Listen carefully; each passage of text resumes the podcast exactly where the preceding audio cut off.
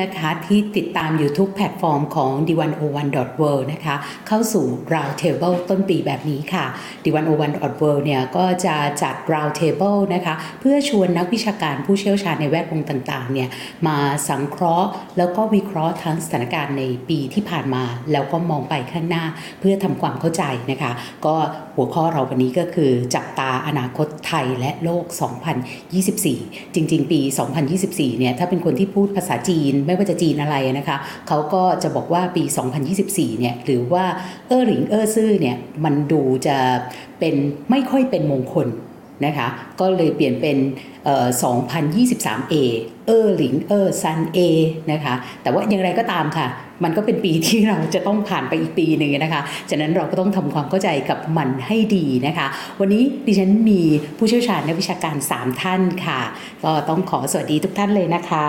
ได้เรียนตั้งแต่ศาสตราจารย์ ดรชลิดาพรทรงสัมพันธ์จากคณะรัฐศาสตร์ มหาวิทยาลัยธรรมศาสตร์ค่ะ อาจารย์คะสวัสดีค่ะ ค่ะ ท่านที่สองนะคะรองศาสตราจารย์ ดร อภิชาติสถิตนิรมัยนะคะ จากคณะเศรษฐศาสตร์มหาวิทยาลัยธรรมศาสตร์ค่ะค่ะแล้วก็อีกท่านหนึ่งนะคะ คุณสุภลักษณ์การจนขุนดี นักข่าว แล้วก็นักวิชาการอิสระด้านอุตสาหคเนย์ค่ะ สวัสดีค่ะ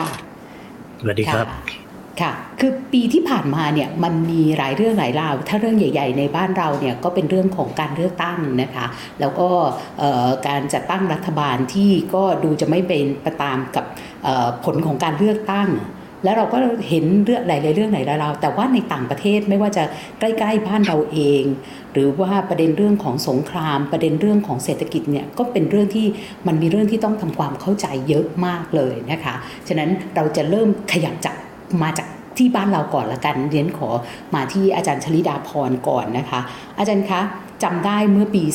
2562 เนี่ยตอนเลือกตั้งเมื่อปี 62 หลังการเลือกตั้งเราจัดราวเทเบิลแบบนี้เหมือนกัน ตอนนั้นก็ได้โอกาสสัมภาษณ์อาจารย์ อาจารย์บอกว่าถ้าการเลือกตั้งที่มันเสียงมันไม่ขาดกันแบบนี้ถ้าเป็นในต่างประเทศเนี่ยเขาจะประนีประนอมกันล้วแต่ว่าเราไม่พบว่าสิ่งนี้เกิดขึ้นในบ้านเราเนะคะทำไมล่ะคะ แล้วมาถึงการเลือกตั้งในปีที่ผ่านมา มันก็เป็นเรื่องที่คือในต่างประเทศบอกว่าเนี่ยแหละประเทศไทยมันก็จะเป็นแบบนี้ เราพอทำความเข้าใจกับปรากฏการณ์อย่างนี้อย่างไรได้บ้างอะค่ะคือขออย้อนระลึกชาติสักนิดนะคะว่าตั้งแต่ขึ้นศตวรรษใหม่มาเนี่ยนะคะซึ่งตอนนี้ก็ 20 กว่าปีแล้วนะคะเข้าสู่ศตวรรษที่ 21 มาเนี่ยสังคมไทยได้เราได้เห็นการ คือยังไงอะเป็นการการเมืองที่มีลักษณะเป็นการเผชิญหน้า หรือบางคนอาจจะใช้คำว่าความขัดแย้งนะคะ ระหว่างชนชั้นนำเดิมนะคะที่ครองอำนาจนะคะหรือเป็นผู้กำหนดทิศทาง และแนวนโยบายต่างๆ ของสังคมไทย แต่ไม่จำเป็นที่จะต้องอยู่หน้าฉากให้เห็น คือคนไทยจริง ๆ น่าสงสารนะเพราะเวลาเหมือนกับเรานั่งดูละครนะคะ ดูลิเกเนี่ยแต่ปรากฏว่าพระเอกนางเอก ไม่ค่อยปรากฏให้เราเห็นนะคะ เราก็ไม่ค่อยรู้ว่าอะไรเป็นอะไรเท่าไหร่เอาเป็นว่าเอาเป็นว่าชนชั้นนำไทยนะคะ อย่างที่เราขออนุญาตเรียกรวมๆว่าชนชั้นนำไทยนะคะ ซึ่งซึ่งประกอบกันด้วยหลายขาเนี่ยนะคะเผชิญหน้ากับการเปลี่ยนแปลงหลายประการนะคะ แล้วก็เราได้เห็นคนกลุ่มใหม่ๆ ที่ลุกขึ้นนะคะขึ้นมามีบทบาทแล้วก็ท้าทายหรือเขย่า ชนชั้นนำเดิมเนี่ยมากนะคะแล้วมันเปลี่ยนมาเรื่อยๆนะคะจริงๆ ที่ดิฉันเคยตอบคุณกาไปตอนปี 62เนี่ยมันอาจจะเป็นความคาดหวังของดิฉันนะว่าณนะพอถึงเวลาหนึ่งชนชนชั้นนำไทยเนี่ยนะคะซึ่ง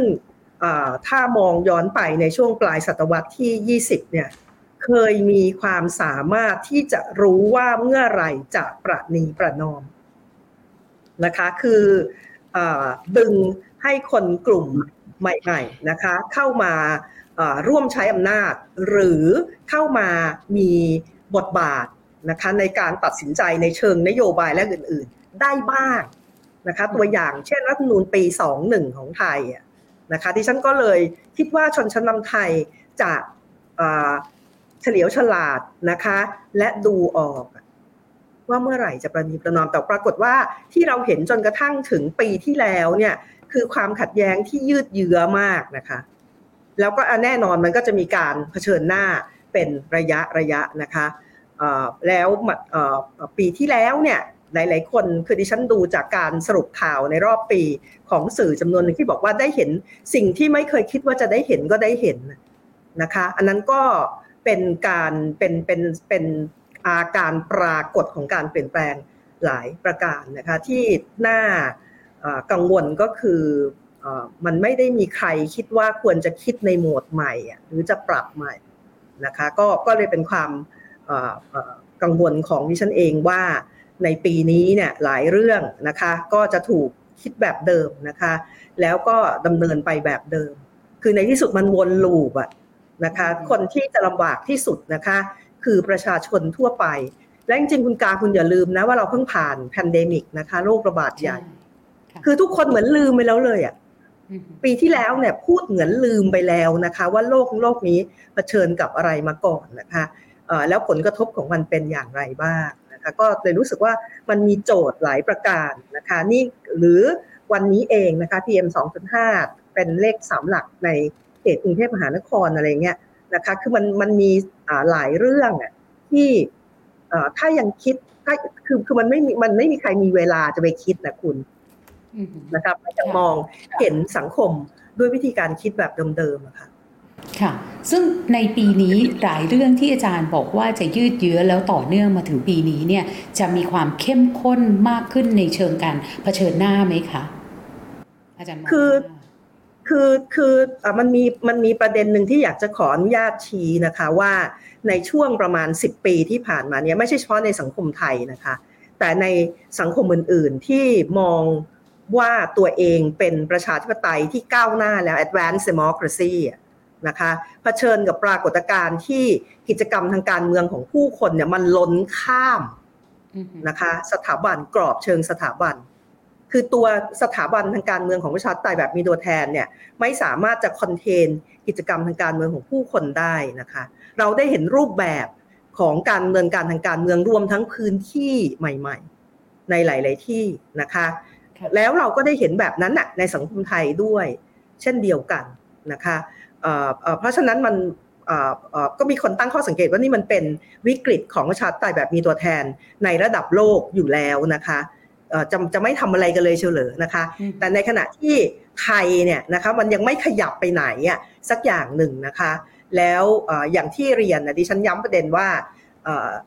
ทุกฝ่ายโดยเฉพาะฝ่ายที่ครองหน้าตรัฐ และพยายามจะกลุ่มมันไว้เนี่ยนะคะ ก็ไม่ไม่ได้มองเห็นการเปลี่ยนแปลงเหล่านี้นะคะ ก็เลยน่าหวาดเสียวนะคะ ว่าปีนี้คงจะหนักหน่วงหลายประการ อืมค่ะ ทีนี้แต่อีกสองท่านเนี่ยถ้าสมมุติว่ามีตรงไหนอยากจะเสริมเสริมได้เลยนะคะ แค่ส่งสัญญาณให้ดิฉันรู้นิดหน่อย ทีนี้อาจารย์คะ ในขณะที่ฝ่ายที่เรียกว่าชนชั้นนำเดิมเนี่ยโอ้โหถ้าอ่านข่าว หรือบทวิเคราะห์ในภาษาอังกฤษเนี่ยก็จะสนุกสนานมากเลยนะเขาก็จะใช้คำ traditional elite หรือว่า traditional establishment อะไรแบบพวกนี้นะคะ ก็ทำให้เรารู้ละว่าเขาขายหมายถึงใคร แต่ว่าในส่วนของฝ่ายฝ่ายก้าวหน้าล่ะคะ อาจารย์เห็นพลังหรือพลวัตอะไรใหม่ ๆ ด้วยหรือเปล่า หรือว่ายังจะไม่มีความสามารถหรือว่ามีแรงมากพอในการลุกขึ้นมาท้าทายะค่ะคือคือฝ่ายก้าวหน้าหรือฝ่ายประชาฝ่ายประชาธิปไตยเนี่ยดิฉันอาจจะเป็นคนคนหนึ่งนะคะที่เห็นว่าคำว่าการการเรียกคือจัดฝ่ายว่านี่คือฝ่ายประชาธิปไตยเนี่ยมันยุ่งยุ่ง นะคะ หรือมองว่านี่คือฝ่ายก้าวหน้าเนี่ยมันยุ่งยุ่งอยู่เพราะ แล้วมันแปลว่าอะไรนะคะ คือคือดูเหมือนเข้าใจว่านิยามที่หลาย ๆ คนใช้เวลาที่พูดถึงฝ่ายประชาธิปไตยเนี่ยคือฝ่ายที่ให้ความสำคัญกับการช่องทางการเลือกตั้งนะคะ ในฐานะช่องทางการเข้าสู่อำนาจนะคะ คือคือดูเหมือนในสูนนิยามประมาณนี้ทีนี้เราเข้าใจกันไปเองว่าฝ่ายประชาธิปไตยหรือฝ่ายก้าวหน้านะคะ ที่ออกมาดำเนินการทางการเมืองในรูปแบบต่าง นะคะทั้งในส่วนที่เป็นพรรคการเมือง และในส่วนของการเมืองนอกกรอบนะคะขออนุญาตใช้คำนี้นะคะทั้งหลายทั้งปวงเนี่ยมีความเป็นเอกภาพสูงเนี่ยมันมันไม่น่าใช่อะนะคะเพราะฉะนั้นเรากำลังหมายถึงใครและอย่างไรนะคะก็แต่แต่แต่ดิฉันไม่ได้รู้สึกว่าเป็นอะไรที่น่ากังวลนะถ้าไม่มีเอกภาพนะคะในในใน ในเครื่องหมายคำพูดฝ่ายประชาธิปไตยหรือฝ่ายก้าวหน้า มันก็เป็นธรรมดานะคะ แต่ว่าจะอยู่และจะจัดการกับความไม่มีเอกภาพนั้นอย่างไรนะคะนั้นก็น่าจะเป็นอีกเรื่องหนึ่งนะคะที่น่าจะได้พิจารณานะคะ ทีนี้ฝ่ายก้าวหน้าไอ้ที่ถูกจัดว่าเป็นฝ่ายก้าวหน้าหรือฝ่ายประชาธิปไตยนะคะ ก็มันดูเหมือนมีการเคลื่อน นะคะ การเคลื่อนที่ไปมาย้ายข้างของบางฝ่ายอะไรเงี้ยนะคะดิฉันพูดนี้ก็ต้องมีคนด่าดิฉันเป็นธรรมดานะคะด่าเถอะนะคะ ก็ก็มันได้เห็นการย้ายข้างและอื่นๆนะคะมีการมีมีมีตัวการเคลื่อนนะคะ ที่มันทำให้เห็นว่าไม่ได้เป็นเอกภาพเช่นนั้นนะคะ ทีนี้อยากขอแถมนิดนึงนะคะว่าฝ่ายก้าวหน้าในที่นี้จำนวนมากเนี่ยเป็นฝ่ายเคลื่อนไหวที่ มุ่งไปที่ประเด็น ซึ่งถูกจัดว่าเป็นประเด็นส่วนตัวหรือเป็นประเด็นนอกกรอบเสรีนิยมนะคะคือความเข้าใจด้วยกรอบเสรีนิยมเนี่ยประเด็นมากมายนะคะอย่างยกอย่างเช่น สมรสเท่าเทียมนะคะเรื่องของสถานะนะคะของคนข้ามเพศและอะไรอื่นๆอีกมากมายที่เป็นประเด็นโต้เถียงอยู่นี้เนี่ยนะคะ ก็มีคนที่ออกมาเคลื่อนไหวในประเด็นเหล่านี้ด้วยนะคะ เข้าใจว่าไอ้สิ่งที่เรียกว่าฝ่ายก้าวหน้า หรือฝ่ายประชาธิปไตยเนี่ยโอบอะไรไปเยอะมาก และไม่ได้คิดเหมือนเหมือนกันนะคะ ก็อันนั้นเป็นเป็นเรื่องที่จะต้องพิจารณา แต่การโต้เถียงในฝ่ายก้าวหน้า คิดไม่เหมือนกันไม่ได้แปลว่าอ่อนแอนะคะ ถ้าสามารถโอบความต่างนี้ไว้ได้ต่างหากคือความเข้มแข็งนะคะ อืมค่ะ ซึ่งแล้วเดี๋ยวเราจะกลับมาที่ประเด็นนี้อีกครั้งนะคะ เพราะว่าการที่ในช่วงตั้งแต่หลังการเลือกตั้งจนกระทั่งถึงทุกวันนี้เราก็ได้เห็นฝ่ายถ้าสมมุติว่าแบ่งเฉพาะครึ่งจากเส้นซ้ายไปขวาเนี่ยนะคะเเราก็เห็นการทะเลาะเบาแวงในฝ่ายก้าวหน้าเนี่ยเยอะมาก แต่ว่าตรงนี้อาจารย์กำลังบอกเราว่า คิดไม่เหมือนกัน ไม่ได้แปลว่าอ่อนแอ อันนี้เป็นประเด็นที่น่าสนใจที่เดี๋ยวเราจะมาเจาะต่อ แต่ว่าถ้าเรามองอีกนิดนึงก่อนที่จะไปท่านอื่น แล้วในฝ่ายอนุรักษ์นิยมล่ะคะ เป็นยังไงบ้าง คือคือฝ่ายอนุรักษ์ไอ้ขอเรียกรวมๆใช้ตามใช้คำตามคุณนะ ฝ่ายอนุรักษ์เนี่ยนะคะหรือบางบางคนอาจจะอาจจะเรียกว่าเป็นอำนาจเก่านะคะที่อยู่มานานนะคะที่เป็นเรื่องของ alliance นะคะของสถาบันดั้งเดิมบวกกับอองค์กรสถาบันภาครัฐจำนวนหนึ่งแม้พูดให้มันดูสับสน แต่เพื่อไม่ให้เป็นปัญหากับพวกเรานะคะ เพราะฉะนั้นพูดโดยรวมๆแบบนี้นะคะดิฉันเข้าใจได้ว่าในช่วงเวลาที่ผ่านมานะคะมันมีอะไรหลายอย่างที่ฝ่ายอนุรักษ์ของไทยเนี่ยนะคะต้องจัดการเป็นเรื่องภายใน ของตัวเองนะคะการรัฐประหารปีพุทธศักราช 2557 เนี่ยก็ก็เข้าใจได้ว่าเป็นการพยายามที่จะจัดการนั้นนะคะแต่ว่าปรากฏว่าจากการรัฐประหารนั้นนะคะแล้วก็การเปลี่ยนผ่านบางประการในส่วนของฝ่ายอนุรักษ์เองเนี่ยนะคะพอหลังจากนั้นแล้วเนี่ยมันไม่ได้เกิดการพยายามจะเข้าใจการเปลี่ยนแปลงและการปรับเปลี่ยน เชื่อไหมดิฉันเคยพยายามทำงานวิจัยชิ้นหนึ่งนะคะในช่วงก่อนรัฐประหารปี 2557 นะคะปั๊บเดียนะคะว่า สถาบันจำนวนหนึ่งที่อยู่ในฝ่ายอนุรักษ์เนี่ยนะคะที่เกาะกันอยู่มานานๆเนี่ยนะคะจะน่าจะต้องปรับเพื่อที่จะอยู่กับการเปลี่ยนแปลงของสังคมไทย โดยเฉพาะความเชื่อในเรื่องของประชาธิปไตยของคนหลายกลุ่มในอย่างไรนะคะปรากฏว่าพอรัฐประหารแล้วงานวิจัยนั้นเจ๊งตามไปด้วยนะคะ ก็เลยไม่ได้ตอบไม่ได้ไม่ได้ไม่ได้เพไม่ไม่ได้ยังไม่ได้คำตอบนั้น แต่ประเด็นของดิฉันก็คือ ฝ่ายอนุรักษ์เนี่ยนะคะ มองไม่เห็นจริง ๆ หรือว่าโลกเนี้ยเปลี่ยนนะคะ และคือการเปลี่ยนแปลงที่ว่านี้ไม่สามารถจะจัดการได้ด้วยวิธีการเห็นโลกนะคะ แบบเดิมเข้าใจโลกแบบเดิมรวมทั้งวิธีการแบบเดิมนะคะ คือจริง ๆ มันมีมันเป็นโอกาสที่จะปรับและเปลี่ยนนะคะ น่าเสียดายนะคะว่าโอกาสนั้นมันได้ผ่านไป ค่ะ ซึ่งตรงนี้มาต่อที่อาจารย์อภิชาติได้พอดีเป๊ะเลยนะคะ เพราะอาจารย์บอกว่าคือโลกมันเปลี่ยนอะแต่ดูเหมือนไทยไม่เปลี่ยนแล้วไทยที่มีฝ่ายอนุรักษ์นิยม ถ้าใช้คำของอาจารย์ชลิดาพรก็คือชนชั้นนำที่อยู่หลังฉากในการออกแบบทุกอย่างเนี่ยไม่เปลี่ยนเนี่ยประเทศไทยกำลังจะเผชิญกับอะไรบ้างคะอาจารย์ เช่นค่ะ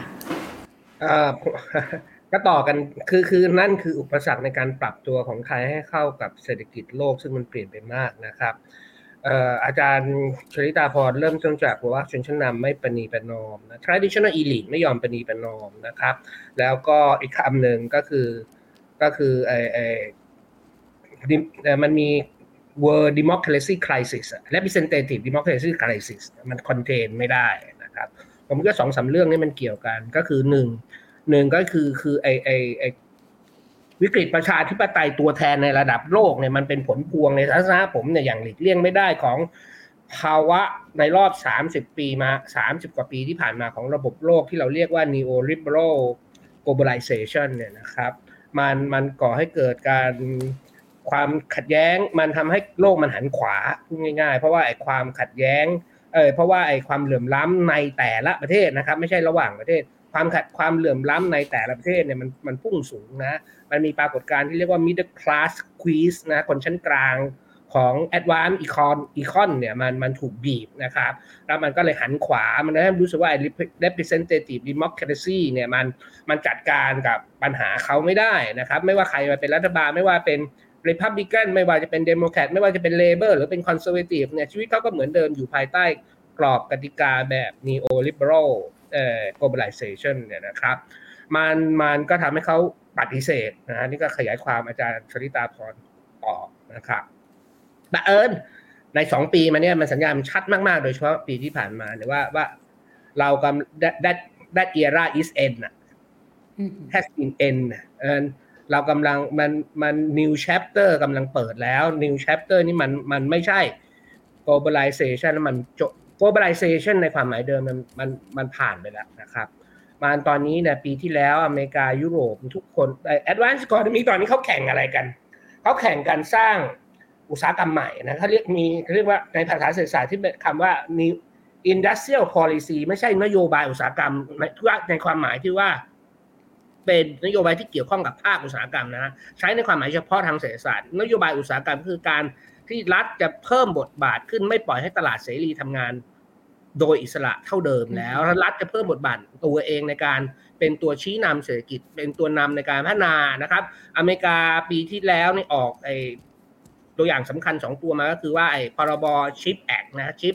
ชิปที่ชิปไมโครคอมพิวเตอร์เนี่ย CHIPS Act นะครับ แล้วก็ออกไอ้อิน แอคออกมาอีกตัวหนึ่งไอ้สองตัวที่มันไม่เกี่ยวกับ inflation นะครับ มันเกี่ยวกับการที่ว่ารัฐบาลอเมริกาจะทุ่มเทเงินมหาศาลเข้าไปในการสร้างอุตสาหกรรมภายในใหม่นะครับ เช่นเดียวกับยุโรปนะครับ เช่น EU เนี่ยมีโปรแกรมที่จะผลิตเป้าหมายของเขาคือ 40%ของของเทคที่จำเป็นต่อ Green Transition เนี่ยเขาจะผลิตเองใน EU เงี้ยนะครับเขาต้องการที่จะเป็นผลิตเอง 20%ของ World Semiconductor เงี้ย อินเดียมี มีโปรแกรมที่เรียกว่า production link incentive คือรัฐจะอัดฉีดเงินจำนวนมหาศาลในการสร้างอุตสาหกรรมใหม่ คราวนี้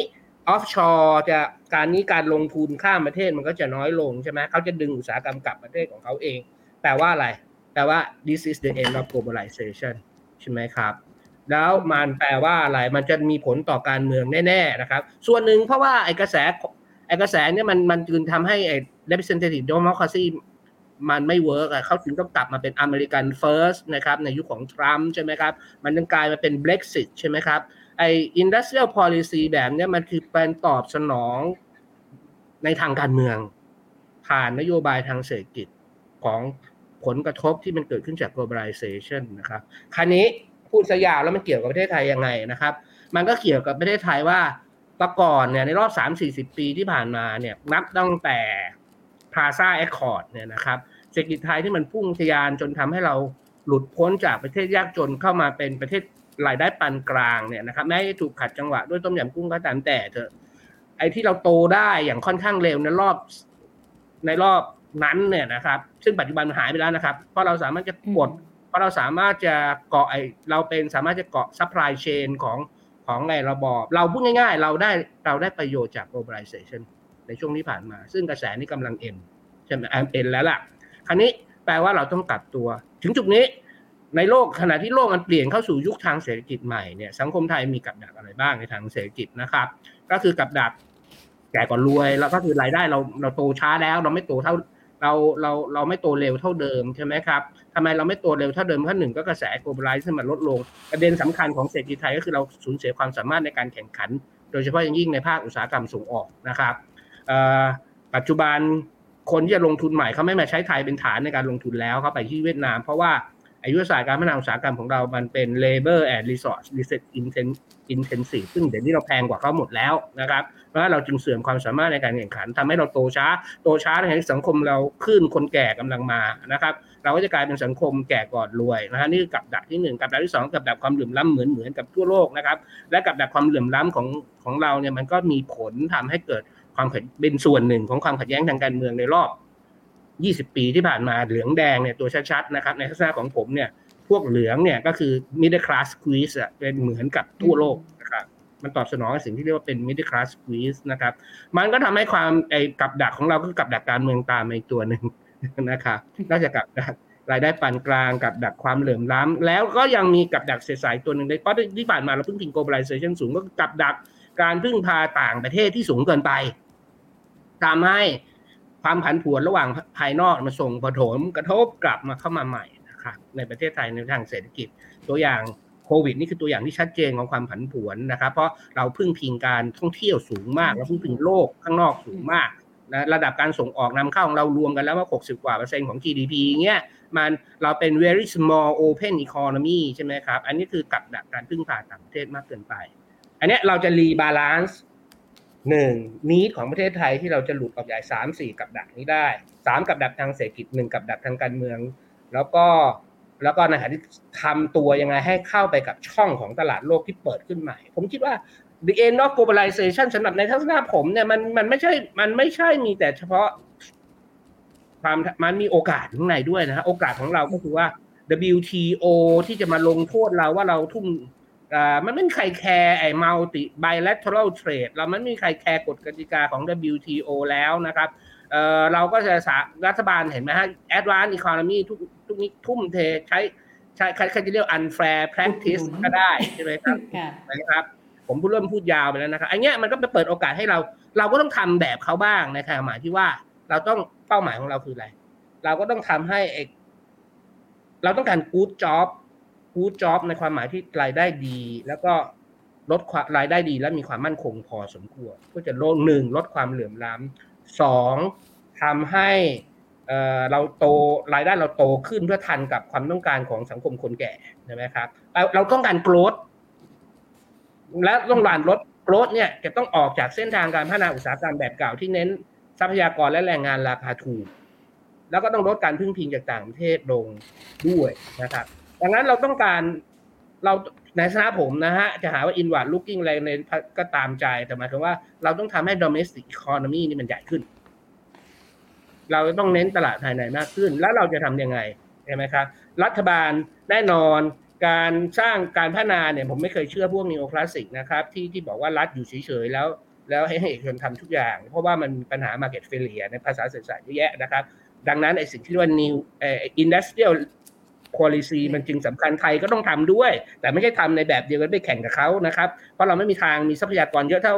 advanced country ในการที่จะสร้างชิป conductor เอ semiconductor ในประเทศไทยได้อย่างนั้นเป็นต้นนะครับ และมันมีวิธีทำที่ที่ไม่ได้ใช้เงินมาก เราไม่จำเป็นต้องใช้ subsidy เป็นตัว drive new industry นะเรามันมีวิธีอื่นๆที่แยะไอ้วิธีอื่น ๆ อันเนี้ยที่ที่ไม่ได้ แพงจัดขนาดนั้นเนี่ยมันทำได้ถ้าเราสามารถปรับระบบการเมืองได้ ปรับกระบวนการกำหนดนโยบายได้ มันต้องเอ่อเพราะว่ามันเพราะว่ารัฐจะต้องมีบทบาทนำตลาดทำเองไม่ได้ ไม่มีกลไกอัตโนมัติและรัฐเมื่อจะต้องมีบทบาทนำในการนำพาเศรษฐกิจการพัฒนาภายใต้เฟสใหม่อันเนี้ยนะครับ มันมันก็ต้องแปลว่าเราต้องมีกระบวนการกำหนดนโยบายเศรษฐกิจและการเมืองที่ที่ทำให้กระบวนการนี้ไปได้นะครับ แล้วมันเป็นไปได้ก็คือมีทั้ง growth และ distribution ที่ดีขึ้น อันนี้เราดิกเลี่ยงไม่ได้ที่จะพูดถึงกระบวนการทางการเมืองนะครับ โดยเฉพาะยิ่งกระบวนการกำหนดนโยบายด้านเศรษฐกิจ เราหลีกเลี่ยงไม่ได้จะต้องพูดถึงความสัมพันธ์ระหว่างรัฐและกลุ่มทุนนะครับเอ่อซึ่งซึ่งมันในสนะผมมันท็อกซิกที่ผ่านมาเราจะตัดไอความสัมพันธ์กลุ่มทุนอันเนี้ย เป็นเป็นยังไง ซึ่งนี่คือการเมืองชัดๆใช่ไหมชนชั้นนำจะมาคุยกันต่อใช่ผมจะหยุดตรงเนี้ย ชนชั้นนำทางการเมืองไทยที่เราเรียกรวมๆกันมาอย่างน้อยมีสามขาช่ไหม political class ไม่ว่าจะขึ้นสู่ขึ้นสู่อำนาจทางการเมืองด้วยรถถังหรือด้วยบัตรเลือกตั้ง traditional class แล้วก็ capitalist กลุ่มทุน แล้วก็นายทุนนักธุรกิจสามเนี่ยคือชนชั้นนำหลักของไทยที่ ที่จับมือกันอย่างใกล้ชิดมาในโดโดยตลอด จะดีจะชั่วเนี่ยเขาเขานี่แหละคือผลงานทั้งหมดที่ชะตากรรมของไทยเผชิญอยู่มันอยู่ในมือของกลุ่มอีลิทสามขาเนี่ยมาโดยตลอด อันเนี้ยแต่ว่ามันถึงจุดที่ต้องปรับตัวแล้วเขายังไม่ยอมปรับตัวนี่คือประเด็นเนี่ยค่ะจบแค่นี้ก่อนซึ่งคเดี๋รัยวบ ค่ะเดี๋ยวเราจะกลับมาอีกครั้งหนึ่งนะคะเพื่อดูว่าไอ้กระบวนการนโยบายกระบวนการทางการเมืองที่มันจะต้องปรับตัวจริง ๆ แล้วล่ะ ไม่อย่างนั้นเนี่ยคือประเทศไทยน่าจะไม่รอดนะคะกับภาวะแบบนี้เนี่ยจะทำอย่างไรได้บ้างนะคะเพื่อจะส่งสัญญาณไปให้ได้ยินนะคะบรรดาสามขาทั้งนี้ แต่ว่าสิ่งที่อาจารย์ชลิดาพรพูดถึงการเมืองนะคะอาจารย์อภิชาติพูดถึงในเชิงเศรษฐกิจนะคะแล้วก็พัวพันกับนโยบายต่างๆด้วยเนี่ยเรา ไม่ใช่อยู่แค่นี้เรากำลังอยู่ในภาวะของโลก ซึ่งโลกในปีที่ผ่านมาเนี่ยต้องบอกว่าคือร้อนระอุลุกเป็นไฟทีเดียว ไม่ว่าจะจุดไหนของโลก รวมทั้งใกล้ๆบ้านเราด้วยนะคะ ต้องมาฟังจากคุณสุภลักษณ์ละค่ะ ว่าในช่วง 2-3 ปีที่ผ่านมาเนี่ยเรากำลังเผชิญกับอะไร แล้วมันส่งผลในภูมิภาคอย่างไรบ้างค่ะเช่นค่ะเอ่อโลก ในมุมมองของผมเท่าที่ผมเห็นใน trajectory ในเชิงความมั่นคงและการทหารนะครับ ผมเห็นเอ่อ hotspot เกิดขึ้นเป็นหย่อมหย่อมหย่อมหย่อมเต็มไปหมด ถ้าหากจะวาดไดอะแกรมเราก็จะได้รูปประมาณครึ่งวงกลม ผมจะไล่ให้ฟังแบบตวนเข็มนาเออตามเข็มนาฬิกานะครับ ก็คือไปทางทิศตะวันตกของประเทศไทย เราเจอใกล้ที่สุด ของบ้านเราความจริงมีเรื่องมาตั้งแต่ปี 2021 เดือนกุมภาพันธ์ตอนที่มียนหนองลายลึดจัดรัฐประหารเสร็จแล้วก็เกิดการต่อต้านมากมาย แต่ว่าสั้นๆ เฉพาะหน้าที่มันระอุขึ้นมามันก็เริ่มตั้งแต่เดือนตุลาคมปีที่แล้วนะครับ เมื่อกลุ่มฝ่ายต่อต้านและก็กองกำลังกลุ่มชาติพันธุ์จำนวนหนึ่งนะครับเอ่อเปิด operation ที่เรียกว่า 27 10หรือ10 27เอ่อก็คือ10 20วันตุลาคมวันที่27พวกเขาเปิด operation พร้อมกันในหลาย ๆ จุดแล้วก็เอ่อยึดเมืองสำคัญที่อยู่ทางชายแดนทางด้านเหนือที่ติดกับจีน เอาไว้ได้จำนวนหนึ่งแล้วนะครับ นี่ปัจจุบันก็ก็กำลังรบกันอยู่ รัฐบาลทหารพม่าตอบสนองด้วย Air Strike ซึ่งทำให้คนเสียชีวิตเป็นจำนวนมาก และที่ เเกี่ยวข้องกับเราโดยตรงก็คือจะมีคนอพยพเข้ามาในพื้นที่ในประเทศไทยมากขึ้น อันนั้นคือสิ่งที่ผมเห็นในบ้านสตุกเลยออกไปอีกหน่อยนะครับ ถึงตะวันออกกลางเอ่อความจริงอินเดียก็มีนะ แต่ว่าอาจจะไม่ไม่ใหญ่พอ ตะวันออกกลางเราเห็นฮามาสนะครับกับอิสราเอล ซึ่งขัดแย้งกันมาเป็นศตวรรษแล้วแล้วตั้งแต่ยุคใหม่เนี่ยก็ตั้งแต่ตั้งประเทศอิสราเอลเป็นต้นมา ดินแดนเหล่านี้ก็ไม่เคยสงบแล้วก็ล่าสุดมันก็อาจจะถึงขั้นเปลี่ยนแปลงแลนด์สเคปทางการเมืองและความมั่นคงในพื้นที่บริเวณนั้นด้วยก็ได้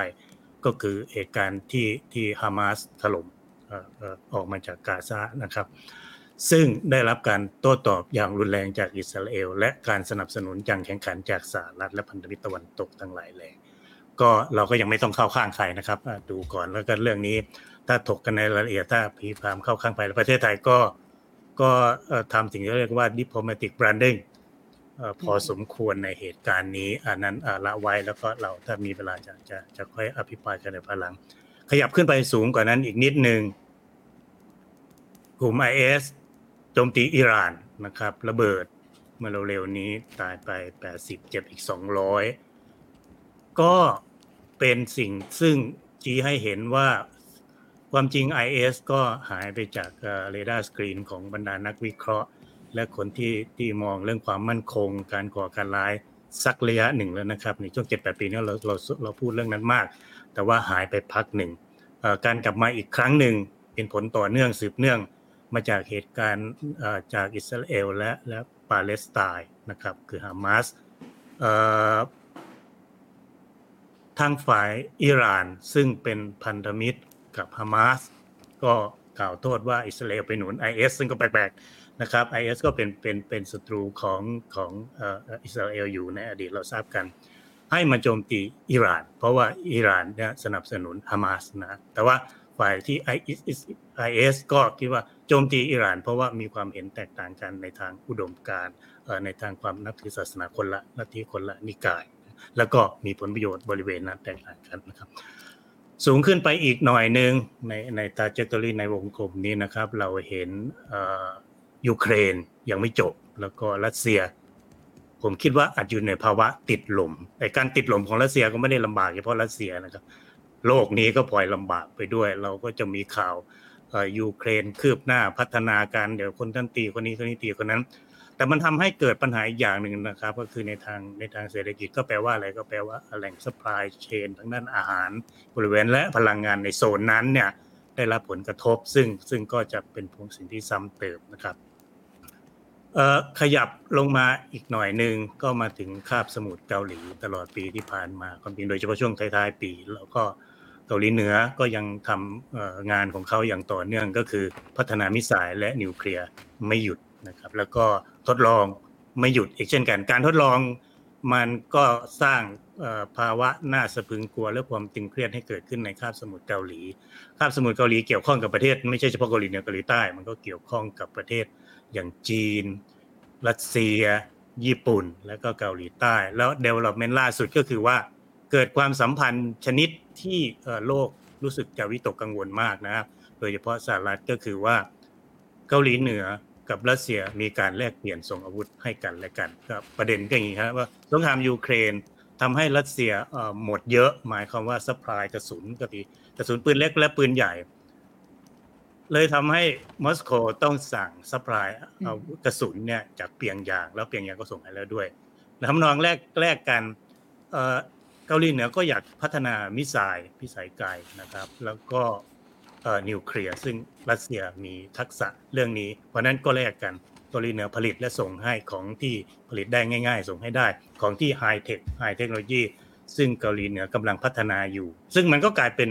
กลายเป็นภัยคุกคามระดับโลกไปแล้วนะครับก็กลายเป็นความขัดแย้งระหว่างมหาอำนาจ ซึ่งมีมีเกาหลีเหนือเป็นตัวโชว์ออกหน้าคนอื่นๆก็ค่อนมุนหลังกันอยู่นะครับ ต่ำลงมาอีกหน่อยนึง เราก็เจอปัญหาช่องแคบไต้หวันนะครับตอนจริงทะเลญี่ปุ่นหรือทะเลตะวันออกเนี่ยทะเลจีนตะวันออกก็มีปัญหาอยู่ในเนือง แต่ว่าพักหลังๆเนี่ยก็เริ่ม settle กันได้นะไงมันที่อื่นมันร้อนกว่า ผมก็ละตรงนั้นเอาไว้ก่อนลงมาไต้หวันเนี่ยมีมีประเด็นมากนะครับซึ่งเกี่ยวเนื่องกับสิ่งที่อาจารย์อภิชาติพูดเมื่อสักครู่นี้เมื่อบอกกันว่า ไต้หวันเนี่ยเป็นแหล่งผลิต semiconductor ใหญ่อันดับหนึ่งของโลก เพราะฉะนั้นสิ่งที่เกิดที่ช่องแคบไต้หวันเนี่ยมัน matter เศรษฐกิจโลกแน่ๆ แล้วก็ชีวิตความเป็นอยู่ของเราก็คือว่าไอ้ semiconductor หรือชิปเนี่ยมันก็คือทุกอย่างทุกอย่างในในในชีวิตของเราในยุคปัจจุบันนี้ครับเรานั่งพูดกันอยู่ทุกวันนี้ก็อาศัยมัน เพราะฉะนั้นถ้าเกิดตรงนั้นมันเกิดปัญหาขึ้นมาเนี่ยเอ่อมันก็แน่ละมันกระทบกระเทือนเอ่อ supply chain ของของของโลกนี้ แน่ๆนะครับ แล้วก็มันก็ทำท่าเนื่องจากว่าประธานาธิบดีสีจิ้นผิงก็แสดงวิสัยทัศน์แล้วว่าการรวมชาติจีนก็น่าจะเกิดขึ้นในช่วงที่เขายังมีชีวิตอยู่แต่จะรวมยังไงไอ้แค่พูดนี่ก็ก็รู้สึกตึงเครียดแล้วการเลือกตั้งในไต้หวัน ซึ่งจะเกิดขึ้นเร็วๆนี้ คนที่เป็น front runner รู้สึกว่าเป็นคนที่ปักกิ่งไม่ค่อยชอบขี้หน้าเท่าไหร่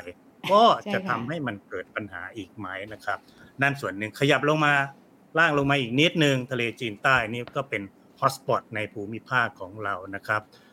สิ่งที่เราเห็นกันอยู่เนืองๆก็คือหลายประเทศในสมาชิกอาเซียนอย่างน้อยสี่ห้าประเทศเป็นแคลมนั้นก็คือว่ามีความขัดแย้งกับจีน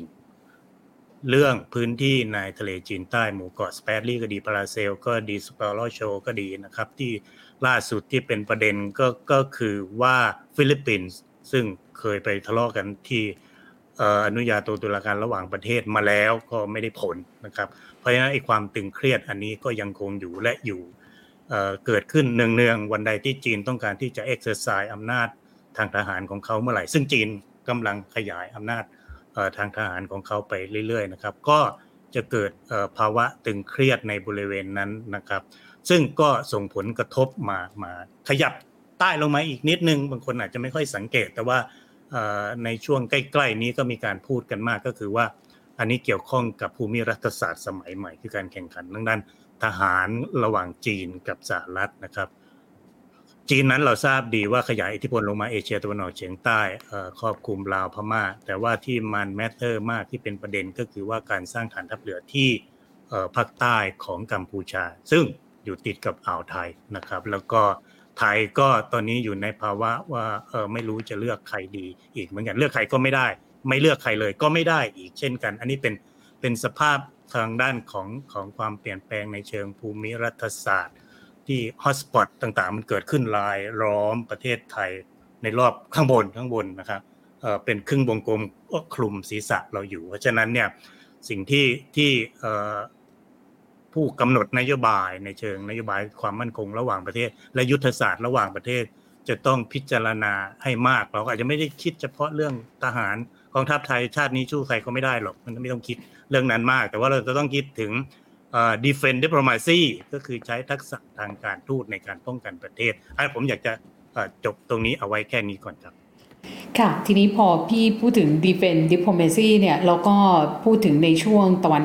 สงครามตะวันออกกลาง แล้วก็มีการที่ประเทศไทยเนี่ยใช้ diplomatic branding มันเป็นการสะท้อนไหมว่า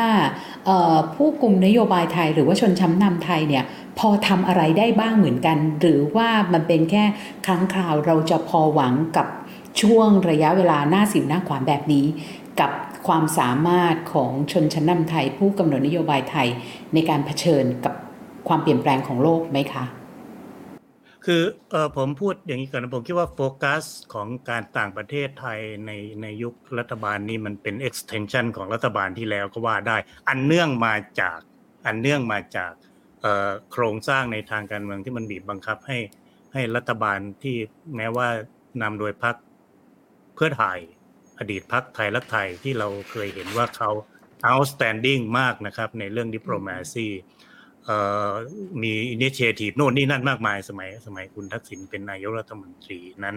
เราก็ก็พบบทบาทอันอันค่อนข้างจะแข็งแกร่งรวมทั้งแม้แต่เรื่องที่เกิดขึ้นใกล้บ้านเราอย่างพม่า ไทยก็เคยมีบทบาทนำนะครับ ในอาเซียนไทยก็เป็นฝ่ายที่ริเริ่มอะไรใหม่ๆอยู่เรื่อยแต่ว่า ผมพูดอย่างนี้แล้วกันการเมืองเลวในช่วงทศวรรษที่ผ่านมาทำให้ประเทศไทยไม่สามารถแสดงบทบาทอะไรได้เลย ในเวทีระหว่างประเทศ รวมทั้งการแสดงในหลาย ๆ ครั้งก็ออกในอาการที่แบบว่าเอ่อ irrelevant อะคือไม่เข้ายุคไม่เข้าสมัยยกตัวอย่าง เช่น ในสถานการณ์ที่เราเราเราเอ่อมีรัฐประหารเอ่อฆ่าฟันแล้วก็ข่มเหงรังแกประชาชนของตัวเอง แต่ดันไปสมัครเป็นประธานเอ่อเป็น member ของของ human rights council อะไรประมาณเนี้ยผมคิดว่านี่เป็นสิ่งซึ่งบอกให้รู้ว่าเฮ้ยไม่รู้จักตัวเอง ไม่หลงตัวเองอย่างยิ่งว่าเราเคยเราเคยมีบทบาท แต่ไม่รู้เลยว่าว่า landscape ของของตัวเองมันเป็นแบบไหน เรายืนอยู่ในชัยภูมิชัยภูมิแบบไหนนะครับ หรือสองเช่นเอ่อแม้แต่เรื่องเรื่องเรื่องทางการทหารยกตัวอย่างก็ได้ แล้วตัดสินใจซื้อเรือดำน้ำจากจีน โดยอาศัยดิเรกชันจากอะไรอะ จากความต้องการของกองทัพที่อยากจะฝันว่าอยากจะมีมีมีเรือดำน้ำแต่ไม่ได้มองภูมิรัฐศาสตร์ของโลกเลยว่า ความจริงจีนไล่แจกเรือดำน้ำนะครับ แจกบังกลาเทศ แจกพม่าแจกฟรีในหลาย ๆ ที่ที่อยู่รอบประเทศของเราเนี่ยแล้วแล้วทำไมเราต้องไปซื้อทำไมเราไม่เอาไปขอฟรีแบบพม่าบ้างถ้าหากว่าเราอยากจะเข้าไปอยู่ในวงโคจรแบบนั้น หรือถ้าคิดในทางตรงกันข้ามกันเฮ้ยทำไมเราไม่ซื้อของของ ประเทศอื่นของค่ายตะวันตก ซึ่งเราคุ้นเคยมากกว่า เพื่อ balance นะครับ เราเห็นแล้วใช่ไหมครับว่าจีนเปิดฐานทัพเรือที่ภาคใต้ของมันแล้วยังจะอนุญาตให้จีนใช้อุตภาวของเราเป็นที่ access เข้ามาอีกหรือ อันนี้เป็นเป็นเป็นเรื่องที่จะต้องคิดแต่ผมคิดว่าว่าว่าว่าผู้นำและอิลิทของไทยไม่ค่อยได้คิดประเด็นนี้สักเท่าไหร่ แล้วก็เราเราเราใช้การเมืองของเราเนี่ย drive กับ รัฐบาลปัจจุบันก็พยายามจะทำหาบทบาทใหม่เหมือนกันนะครับ แต่ผมคิดว่าโมเมนตัมที่ส่งมาเนี่ยมันไม่ค่อยดีเท่าไหร่ก็คือ คุณเศรษฐาแล้วก็พรรคเพื่อไทยพยายามที่จะ refocus การทูตของเราใหม่ ให้ให้มี economic orientation เพื่อที่จะมาตอบสนองปัญหาเศรษฐกิจภายใน เพียงแต่ว่าแรงส่งของเราก็ไม่มีบุญอานิสงส์ของรัฐบาลเลยที่แล้ว ก็ไม่ได้ทำไว้เช่น เรา stuck อยู่กับการทำ free trade area กับยุโรป เป็นสิบสิบปีเลยนะครับ สมัยคุณประยุทธ์เราทำไม่ได้ เพราะว่าอะไร เพราะว่าเขามีเงื่อนไขกำหนดเรื่องนั้น เราไม่สามารถไปต่อได้กับการเอ่อทำ FTA กับสหรัฐไม่สามารถนะครับเราไม่สามารถที่จะเข้าไปแสดงบทบาทนำในเวทีเศรษฐกิจต่างๆ ที่ใดในโลกเลย เพราะ ปัญหาด้านการเมืองของเรา เพราะเช่นหลายที่ก็ไม่ต้อนรับให้ผู้นำของเราไปแสดงวิสัยทัศน์อะไรแบบนั้น และเราเห็นคู่แข่ง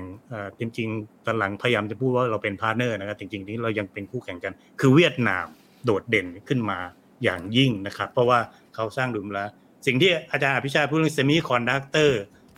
ผมบอกให้อย่างหนึ่งก็ได้ประเทศไทยถูกข้ามไปนะครับสหรัฐเนี่ย โจไบเดนไปที่เวียดนามเสร็จแล้วก็เลือกเวียดนามเป็น supply chain จริงๆเขาก็ไม่ได้เก่งเท่าไทยนะ ว่าไปแล้วนะเพิ่งพัฒนานี้ทีหลังแต่สหรัฐกลับเลือกเวียดนาม เพื่อเป็น alternative ให้กรณีไต้หวันและเกาหลีใต้มีปัญหาอันเนื่องมาจาก hotspot ที่ว่านั้น เวียดนามก็กลายเป็น alternative สำหรับการผลิต semiconductor เพื่อป้อนแน่นอนตอนนี้เขาก็ CHIPS Act ที่ออกมาใหม่ก็พยายามที่จะพึ่งตัวเองมากขึ้น แต่ว่านอกประเทศเนี่ยยังไงก็ยังคงจะต้อง ใน Southeast Asia กลายเป็นเวียดนามไม่ใช่ไทยนะครับ อันนี้เป็นเป็นสิ่งที่ผมคิดว่าอาจจะต้องตระหนักเอาไว้แล้วก็ก็มองประเด็นนี้กันให้มากขึ้นครับ ค่ะด้วยการเมืองที่เลวตลอดทศวรรษ หรือว่าทศวรรษกว่าๆที่ผ่านมาเนี่ยทำให้เราไม่สามารถฉายแววอะไรที่ไหนได้เลยนะคะ ปัญหาข้างนอกก็แก้ไม่ได้ ทีนี้กลับมาที่ปัญหาในประเทศบ้าง อาจารย์ชลิดาพรคะมันมีโจทย์ใหญ่ทางการเมืองในปี 2567 อยู่หลายเรื่องเหมือนกัน ไม่ว่าจะเป็นเรื่องของพรบนิรโทษกรรมเนาะแล้วก็เรื่องของรัฐธรรมนูญ อาจารย์คิดว่าประเด็นสองประเด็นนี้เนี่ย จะเป็นอย่างไรคะและเราควรมองมันอย่างไร คือคือเข้าใจได้ว่าจะมีคนที่มองว่าสองเรื่องนะคะ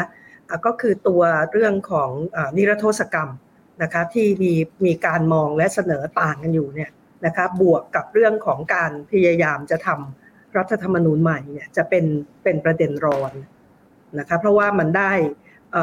รีเฟล็กนะคะความเห็นต่าง หลายประการ ซึ่งถือว่าเป็นเรื่องใหญ่ของสังคมไทยนะคะที่ที่เหมือนจะพูดกันก็พูดไม่ได้นะคะเอ่อในขณะเดียวกันก็เอ่อดูดูเอ่ออึดอัดอึดอัดอยู่เช่นนี้อะไรแบบเนี้ยคือคือดิฉันอยากเสนอดังนี้อะนะคะว่าเอ่อเข้าใจได้ที่จะมีคนกังวลนะคะ แล้วก็เข้าใจได้ว่าด้วยเรื่องของการพยายามจะทำกฎกติกาใหม่ อย่างรัฐธรรมนูญนะคะ แต่คราวเนี้ย นะคะเราเอาสองเรื่องเนี้ยนะคะสองเรื่องที่เมื่อสักครู่พูดมาที่เป็นความกังวลของผู้คนจำนวนมากนะคะว่าจะทำให้ปี 2024 เป็นปีที่ร้อนมากเนี่ยนะคะเราเฟรมมันใหม่ได้ไหมอะเราทำให้มันกลายเป็นส่วนหนึ่งของกระบวนการพูดคุยนะคะระหว่างคนที่เห็นต่างกันให้ได้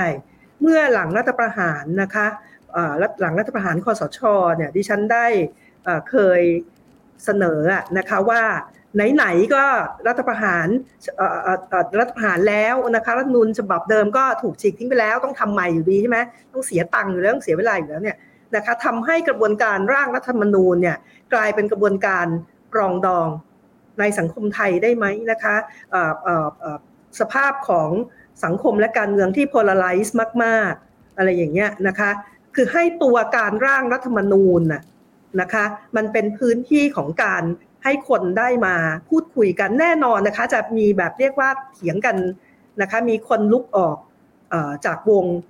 ออย่างแน่นอนแต่ขอมีข้อตกลงอย่างเดียวว่าจะโกรธปี๊ดยังไงนะคะ walk out ก็ได้แต่ยังไงต้องกลับมาใหม่นะคะเอ่อเอ่ออย่างนั้นได้ไหมอะไรเงี้ยในในปี 57เนี่ยมีคนที่บอกว่าเป็นความข้อเสนอของดิฉันเนี่ยไร้สาระ เพราะว่าเขาจะอยู่ไม่นาน แล้วอยู่นานไหมอะตกลงอยู่มากี่ปีอะสิบปีนะคะ อะไรอย่างเงี้ยนะคะก็ก็คือคือไหนๆจะมีการทำกระบวนการนะคะเอ่อไอตัวกระบวนการร่างกรอบกติกาทางการเมืองใหม่เนี่ยนะคะทำให้มันกลายเป็นเอ่อพื้นที่นะคะและตัวและกระบวนการในเครื่องหมายของพูดปรองดองมีคนไม่ค่อยชอบคำนี้นะดิฉันรู้นะคะให้ให้ได้ให้ได้พูดคุยกันนะคะแล้วก็พยายามจะจัดการกับความ แตกต่างเหล่านี้แทนที่จะเผชิญหน้าได้หรือเปล่านะคะ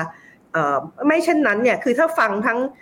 ท่านอาจารย์พิชาตินะคะและคุณสุภลักษณ์เนี่ยก็จะเห็นได้ว่าไทยเนี่ยนะคะในช่วงเวลาอย่างน้อยๆหนึ่งทศวรรษที่ผ่านมาเนี่ยนะคะเรามองไม่เห็นปัญหาหลายประการ เมื่อมองไม่เห็นก็ไม่ได้จัดการนะคะ คือปัญหามันเยอะอยู่แล้วนะคะ แล้วก็ตัวฐาน นะคะของรัฐไทยแบบเดิมเนี่ยก็จัดการไม่ได้ ชนชั้นนำไทยก็จัดการไม่ได้มองไม่เห็นหลาย ๆ ประการที่ทั้งสองท่านนี้พูดด้วยซ้ำนะคะอาจารย์อภิชาติพูดถึงแน่นอนนะคะจะมีนักเศรษฐศาสตร์จำนวนหนึ่งนะคะนักสังคมศาสตร์จำนวนหนึ่งที่ไม่ชอบ หรือด่า neo liberalism ผู้ร้ายตัวสำคัญนะคะอะไรอย่างเงี้ยนะคะมันต้องอาศัยความสามารถในการเข้าใจประเด็นเหล่านี้แบบหนึ่ง หรือการมอง geopolitics นะคะที่คุณสุภลักษณ์พูดถึงเนี่ย นะคะมันมันมันต้องอาศัย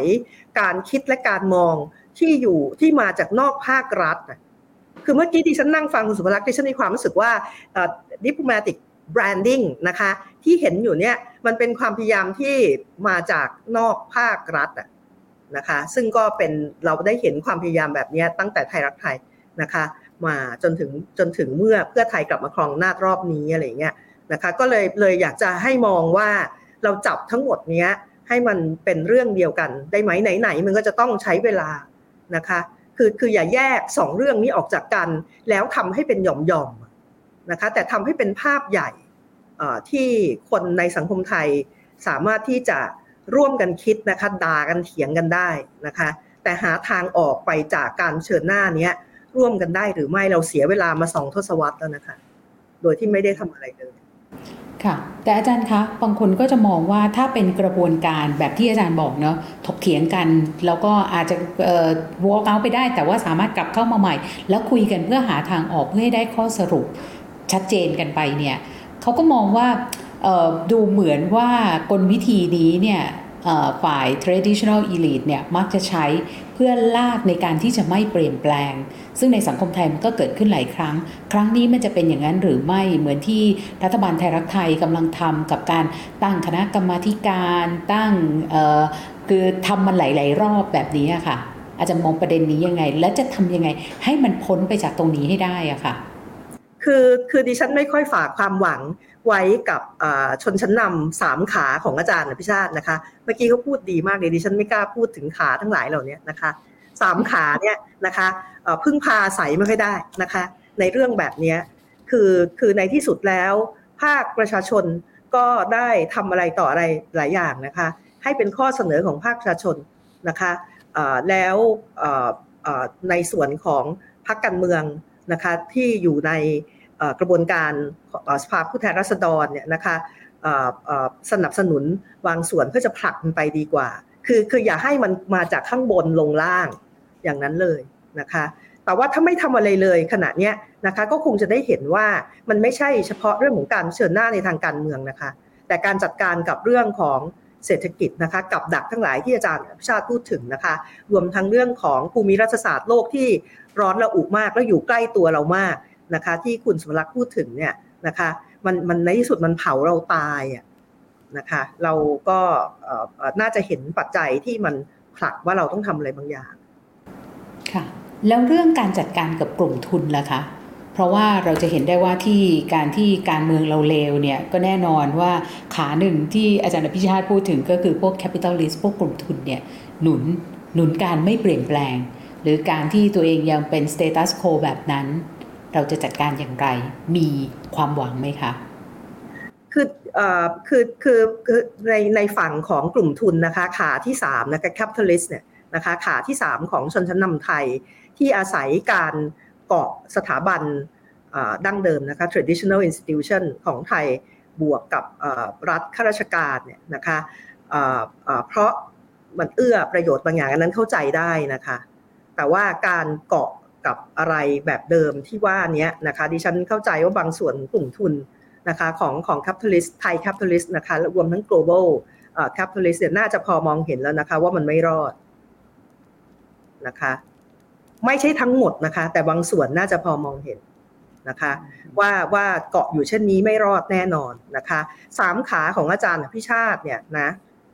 เวลามันลมเนี่ยนะคะมันไม่ได้มันไม่มันไม่ได้ลมพรึบให้เห็นนะ แต่มันจะค่อยๆอ่อนลงนะคะ แล้วในที่สุดสูญสลายหายไป ไม่ใช่เพราะไม่ใช่เพราะถูกล้มกะทันหันนะคะ แต่เพราะคนมากมายในสังคมเนี่ยนะคะ ใช้วิธี ignore และไม่เห็นคุณค่า ซึ่งมันจะค่อยๆเกิด ค่อย ๆ กัดกร่อนนะคะ อันนั้นก็หวังว่าบางส่วนของ capitalist เนี่ยนะคะ ไม่ว่าโดยโดยเฉพาะ capitalist ที่ไม่ใช่ไม่ใช่ฐานประเทศไทยแต่เพียงอย่างเดียวเนี่ยน่าจะพอมองเห็นนะคะ จริงๆ ก็มีที่มองเห็นนะคะ แล้วตั้งคำถามแบบนี้อยู่ แล้วก็ทำท่าจะโยกย้ายด้วยส่วนเหตุผลหลายประการที่เมื่อกี้คุณสมรักษ์พูดถึงเนี่ยเหตุผลส่วนหนึ่งก็เป็นเรื่องนี้ไม่ใช่เหรอนะคะ ที่ย้ายไปที่อื่นโดยเฉพาะไปท่านในอาเซียนคือไปเวียดนาม และอินโดนีเซีย ก็มาจากเหตุผลนี้ไม่ใช่หรือค่ะ ซึ่งเดี๋ยวเห็นอาจารย์อภิชาติขยับเดี๋ยวอย่าเพิ่งตอบนะคะ เพราะว่าเดี๋ยวอาจารย์จะได้รวบกับเรื่องของกระบวนการนโยบาย แต่ว่าถ้าไม่ถามคำถามนี้เนี่ยเดี๋ยวฉันจะถูกกล่าวหาว่าไม่ได้เห็นช้างในห้องนะคะ ก็คือต้องต้องถามค่ะ ถึงว่าข้อเสนอเรื่องการปฏิรูปสถาบันกษัตริย์ล่ะคะ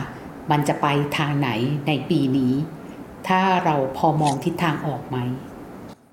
คือคือคือทำคืออาจจะเป็นความเข้าใจที่เป็นส่วนตัวของดิฉันนะคะว่า นี่เป็นประเด็นหนึ่งที่เราไม่ค่อยพูดถึงนะคะ เราไม่ค่อยพูดถึงแล้วเราเราเราปัดทิ้งนะคะ ก็มีเครื่องมือในทางกฎหมายนะคะ ที่ทำให้การสนทนาและคิดใคร่ครวญในเรื่องนี้นะคะมันมันไม่เกิดขึ้นนะคะ แต่ว่าก็คำถามก็อย่างที่บอกแหละค่ะว่า คือการการการปรับเปลี่ยนนะคะของตัวสถาบันเนี่ยนะคะ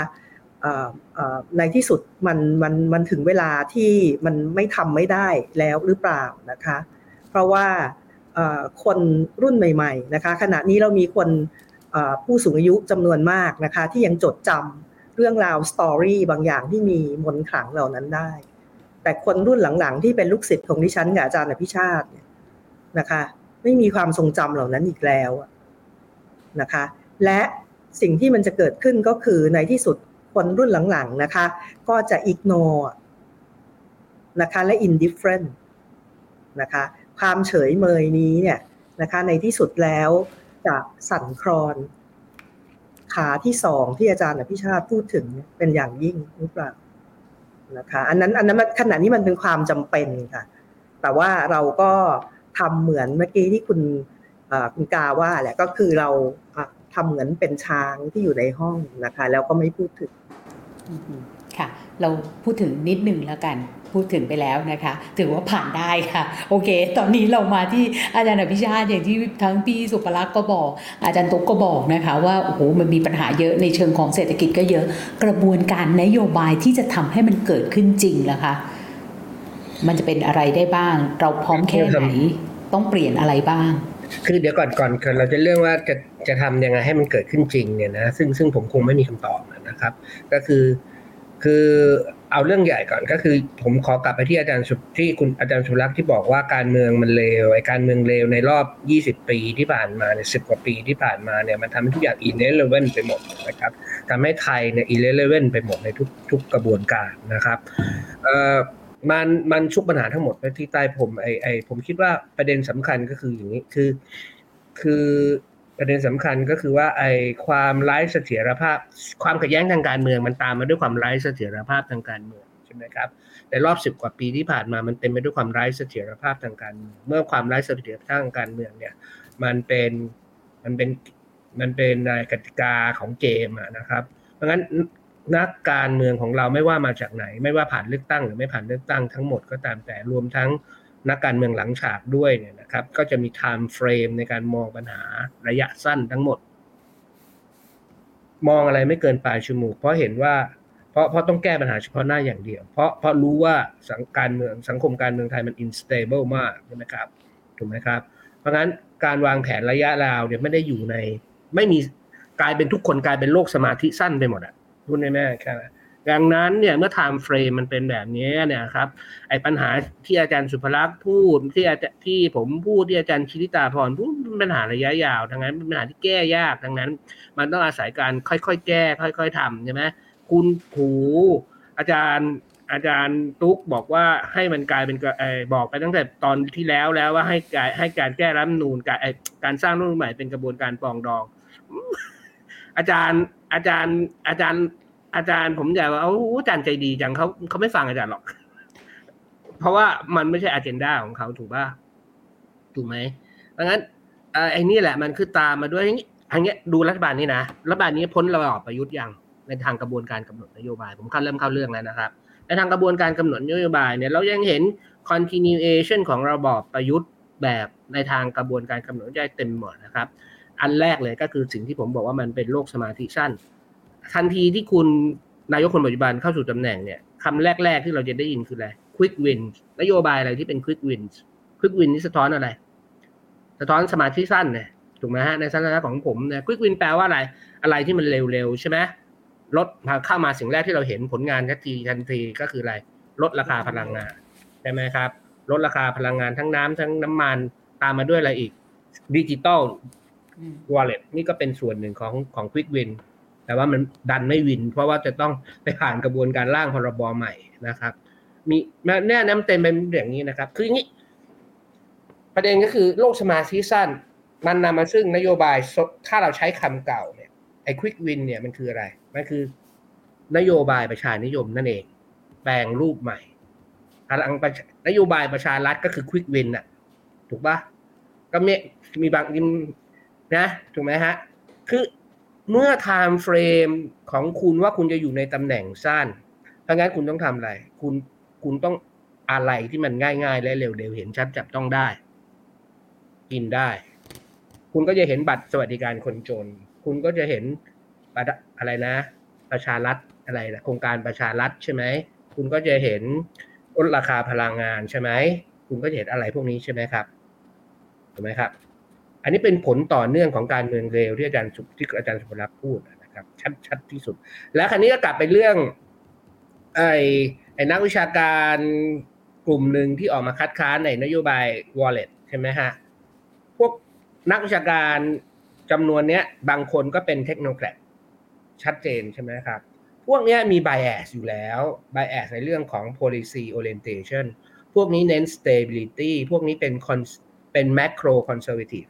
เน้นนโยบาย เน้นคอนเน้นวินัยทางการเงินการคลัง เน้น stability ของ macro economics มากกว่า growth และ distribution นี่พูดอย่างดีที่สุดนะครับ พวกนี้เขามี policy bias ซึ่งเป็น traditional อันยาวนานมาตั้งแต่ยุคก่อน 2475 ของกระทรวงการคลังไทย แล้วมันก็ถ่ายทอดลงในบรรดา นักวิชาการเทคโนโลยีโดยเฉพาะยิ่งสายมหาภาคที่เกี่ยวกับเรื่องนโยบายการเงินการคลังนะครับ พูดอย่างอย่างอย่างดีที่สุดก็คือ policy bias พูดอย่างใจร้ายหน่อยก็คือ พวกนี้มี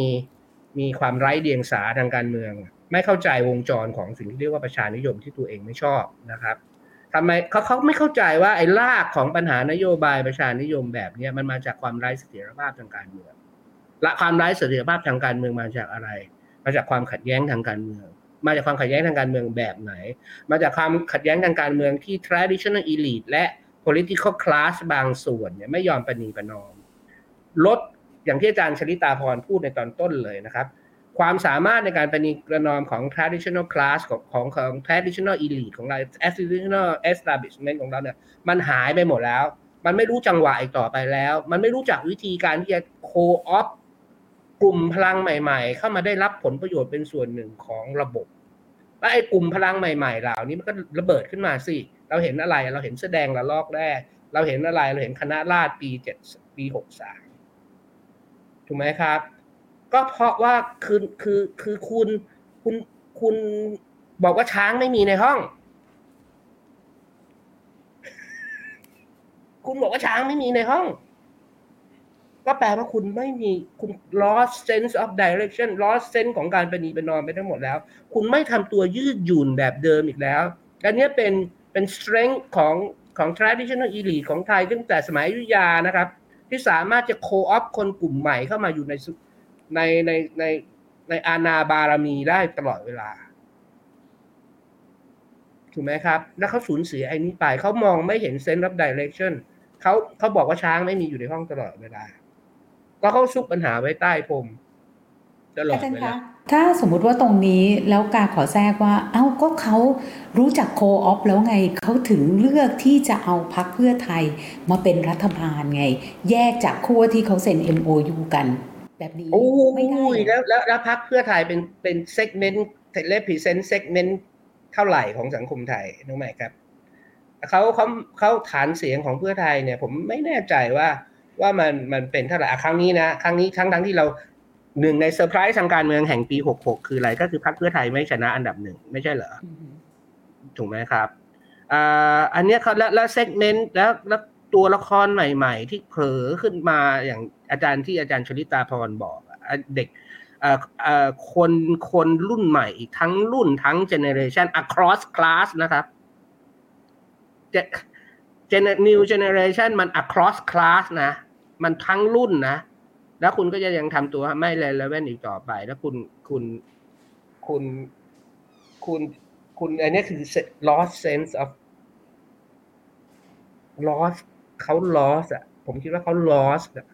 แล้วไอ้ความ lost ของของไอ้ poli- political class ไอ้ establishment เนี่ยมันมันทำให้ทำทุกอย่างมันยุ่งยากไปหมด ปัญหาโครงสร้างทางการเมืองจริงไม่ต้องพูดถึงใช่ไหมไอ้กลุ่มทุนเนี่ยมันเป็นติ่ง ในบรรดาสามขาเนี่ยกลุ่มทุนเนี่ยมันเป็นน้องเล็ก ถูกไหมครับ เขาพร้อมที่จะแตกแหละ ผมเชื่อ ถ้าถ้ามีอะไรให้เขาเกาะใหม่ ปัญหาไอ้สองขาแรกเนี่ยไม่ปรับตัวคราวนี้คราวนี้เขาซึ่งซึ่งจะบอกว่าผมก็ยังมองโลกในแง่ดีนะ พูดอย่างนี้มันดูเหมือนกับไม่มีทางออกเนาะแต่ว่าผมพูดตลอดในเรื่องหลังๆว่า status quo is not an option มันมันอยู่ไม่ได้ คือคือ คือผลการเลือกตั้งปีหกหกเนี่ย มันวิดาวอะดาวมันมันมันเทคโทนิกชิปมันเป็นมันเป็นแผ่นดินไหวทางการเมืองระดับสึนามิด้วยมากกว่านั้นด้วยซ้ำไปนะครับ อันนี้เป็น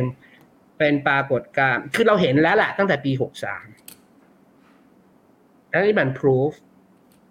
แล้วคุณจะทำให้ status คุณจะบอกว่าช้างไม่มีในห้องต่อไป นี่คือ status quo แล้วแล้วคุณจะอยู่ยังไงวะ ผมนึกไม่ออกเพราะฉะนั้นมองโลกในแง่ดีก็คือว่าchange เนี่ยมันมันมันหลีกเลี่ยงไม่ได้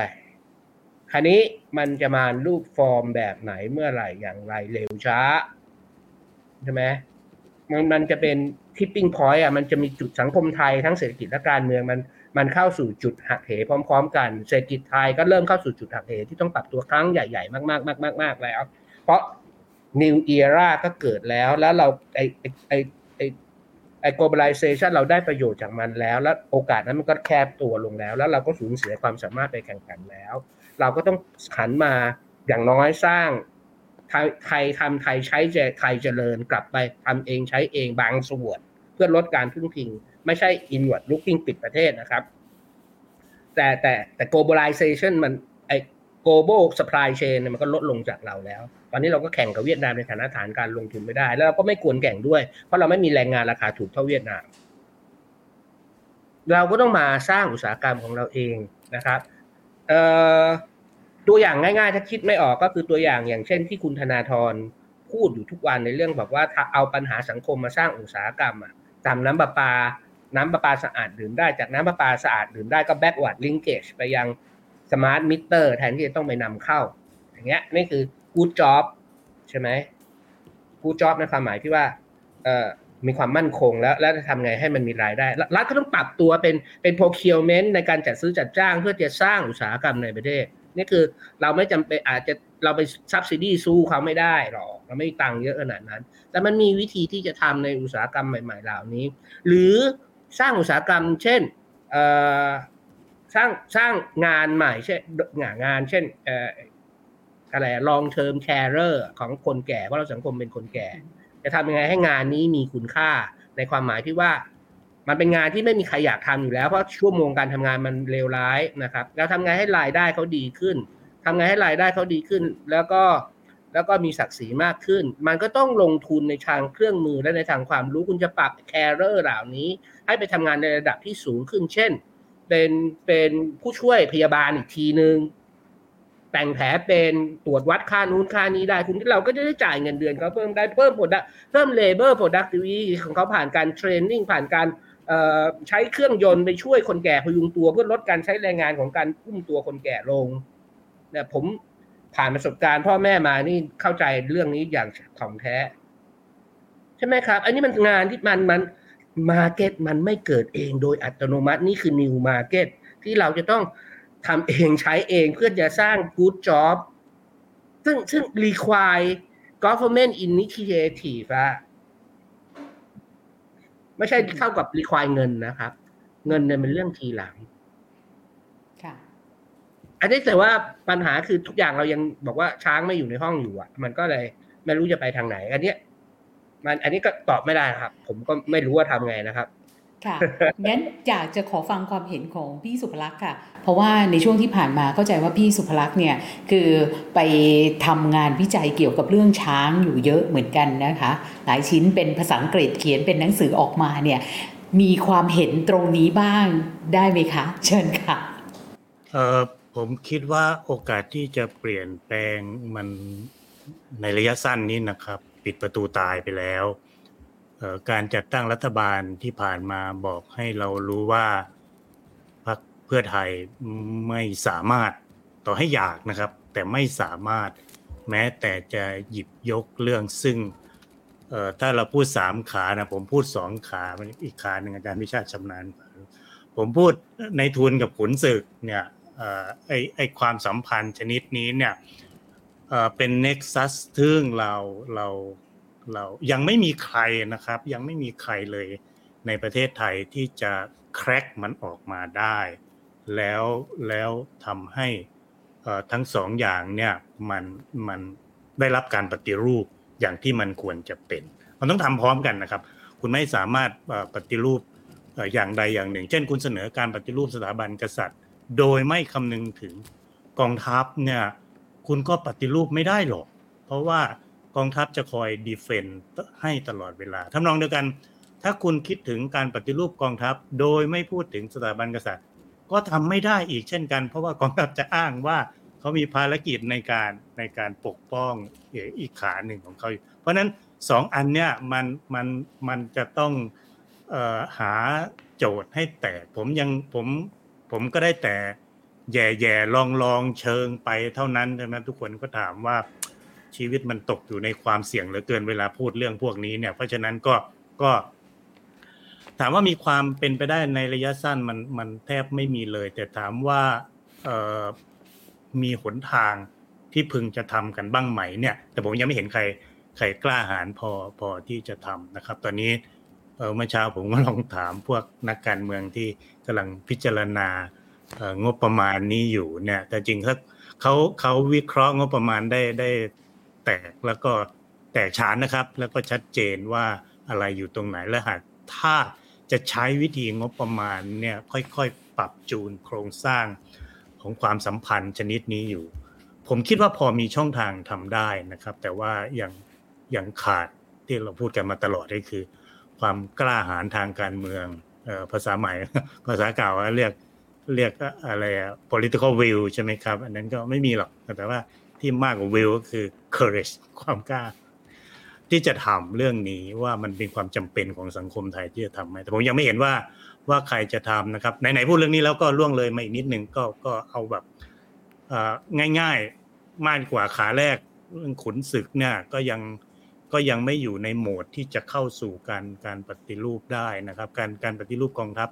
ในประเทศไทยเนี่ยมีการพูดถึงกันอย่างกว้างขวางปี 2005 หลังเหตุการณ์ปี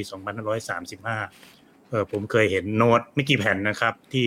ที่พลเอกพิจิตรกุลละวณิชย์เนี่ยส่งให้นายกชวนว่าเรามีความจำเป็น จะต้องปรับโน่นนี่นั่นในกองทัพ เพื่อให้กองทัพถอนตัวออกจากการเมือง มีความเป็นเป็นยอมรับหลักการ civilian supremacy มากขึ้น แต่มันไม่ไม่ไม่มีใครทำอะไรนะครับที่ผ่านมาเราก็ตกอยู่ในในพรรคก้าวไกลเนี่ยประสบความสำเร็จนะครับ ในการสร้าง perception ให้ให้สังคมเข้าใจว่าเรากำลังจะมีการปฏิรูปกองทัพกันไม่มีนะครับ ผมดูผมดูแถลงนโยบายของรัฐบาลชุดนี้ล้วที่ในสภาเนี่ยมีอยู่ห้าข้อเกี่ยวกับกองทัพไม่มีสักข้อเลยที่พูดว่าจะทำการปฏิรูปกองทัพนะเขาพูดเรื่องบางเรื่อง เช่น เปลี่ยนรูปแบบการเกณฑ์ทหาร อันนี้ยังไม่ใช่การไม่ใช่ยังไม่ใช่การปฏิรูปกองทัพนะครับ จะปรับปรุงการเรียนรอดออันนี้ก็ยังไม่ใช่อีกเช่นกัน จะลดอัตรากำลังนายพลนี่ก็ยังห่างไกลกับสิ่งที่เราเรียกกับปางกับปฏิรูปกองทัพนะครับ จะปรับปรุงการจัดซื้อจัดจ้าง อันนี้มันมันต่อให้เป็นปฏิรูปกองทัพก็ต้องจัดซื้อนะครับ เพราะว่าระบบมันเละเทะมากนะครับ แล้วก็อันสุดท้ายจะเอาที่ดินกองทัพ มาใช้ประโยชน์อย่างอื่นบ้างก็ก็ก็เริ่มเอามาแล้วนะครับ แต่เอามาแล้วมีปัญหานะครับ ถ้าจะมีเวลาวันหลังเราน่าจะพูดเรื่องนี้กันว่า ทรัพยากรที่กองทัพถือเอาไว้ในมือเนี่ย เยอะแยะมากอาจจะเฉพาะที่ดินนะครับห้าล้านไร่ห้าล้านไร่ไม่ค่อยได้ทำประโยชน์อะไรนะครับ ส่วนใหญ่เขาก็ไปทำสนามกอล์ฟไว้ให้กำลังพลของเขาไปตีบ้างไปพักผ่อนบ้างทำที่พักสำหรับพวกเขาเองบ้างเป็นสวัสดิการหาเงินเลี้ยงกำลังพลหรือเข้ากระเป๋าในพลบ้าง เพราะฉะนั้นเนี่ยไอ้ไอ้ไอ้ทั้งหมดที่ผ่านมาเราบอกผมก็มองไม่เห็นเลยว่า เอ้าแล้วการปฏิรูปกองทัพมันอยู่ตรงไหน เพราะฉะนั้นก็เมื่อปฏิรูปขาซึ่งซึ่งคนพูดมากเนี่ย คือกองทัพยังพูดไม่ได้ อีกขาหนึ่งอย่าพูดเลย เสี่ยง ค่ะ ขอบคุณมากค่ะ ทีนี้จะมีคำถามเกือบสุดท้ายเนี่ยถามทุกท่าน เพราะรู้สึกว่าคือยังไงเนี่ยถึงปี 2024 เนี่ยมันดูจะไม่ค่อยมีความหวังนะคะ แต่ยังไงเราต้องมีความหวัง เราจะพอหวังกับอะไรได้บ้าง และเราต้องลงมือทำอะไร เราในฐานะปัจเจกชน เราในฐานะที่จะไปผลักดันส่วนต่างๆ อาจารย์อภิชาติยกมือก่อนเลยค่ะเชิญค่ะขอก่อนเดี๋ยวเดี๋ยวคนอื่นแย่งไป วันนี้ง่ายเชิญที่สุดค่ะ เชิญค่ะเอ้ยผมว่าข้อเสนอของไอรอน่าสนใจนะครับ ในเรื่องของคนที่อายุ 40 ขึ้นไปแล้ว ให้ไปสมัครสวเลือกกันเองเนี่ย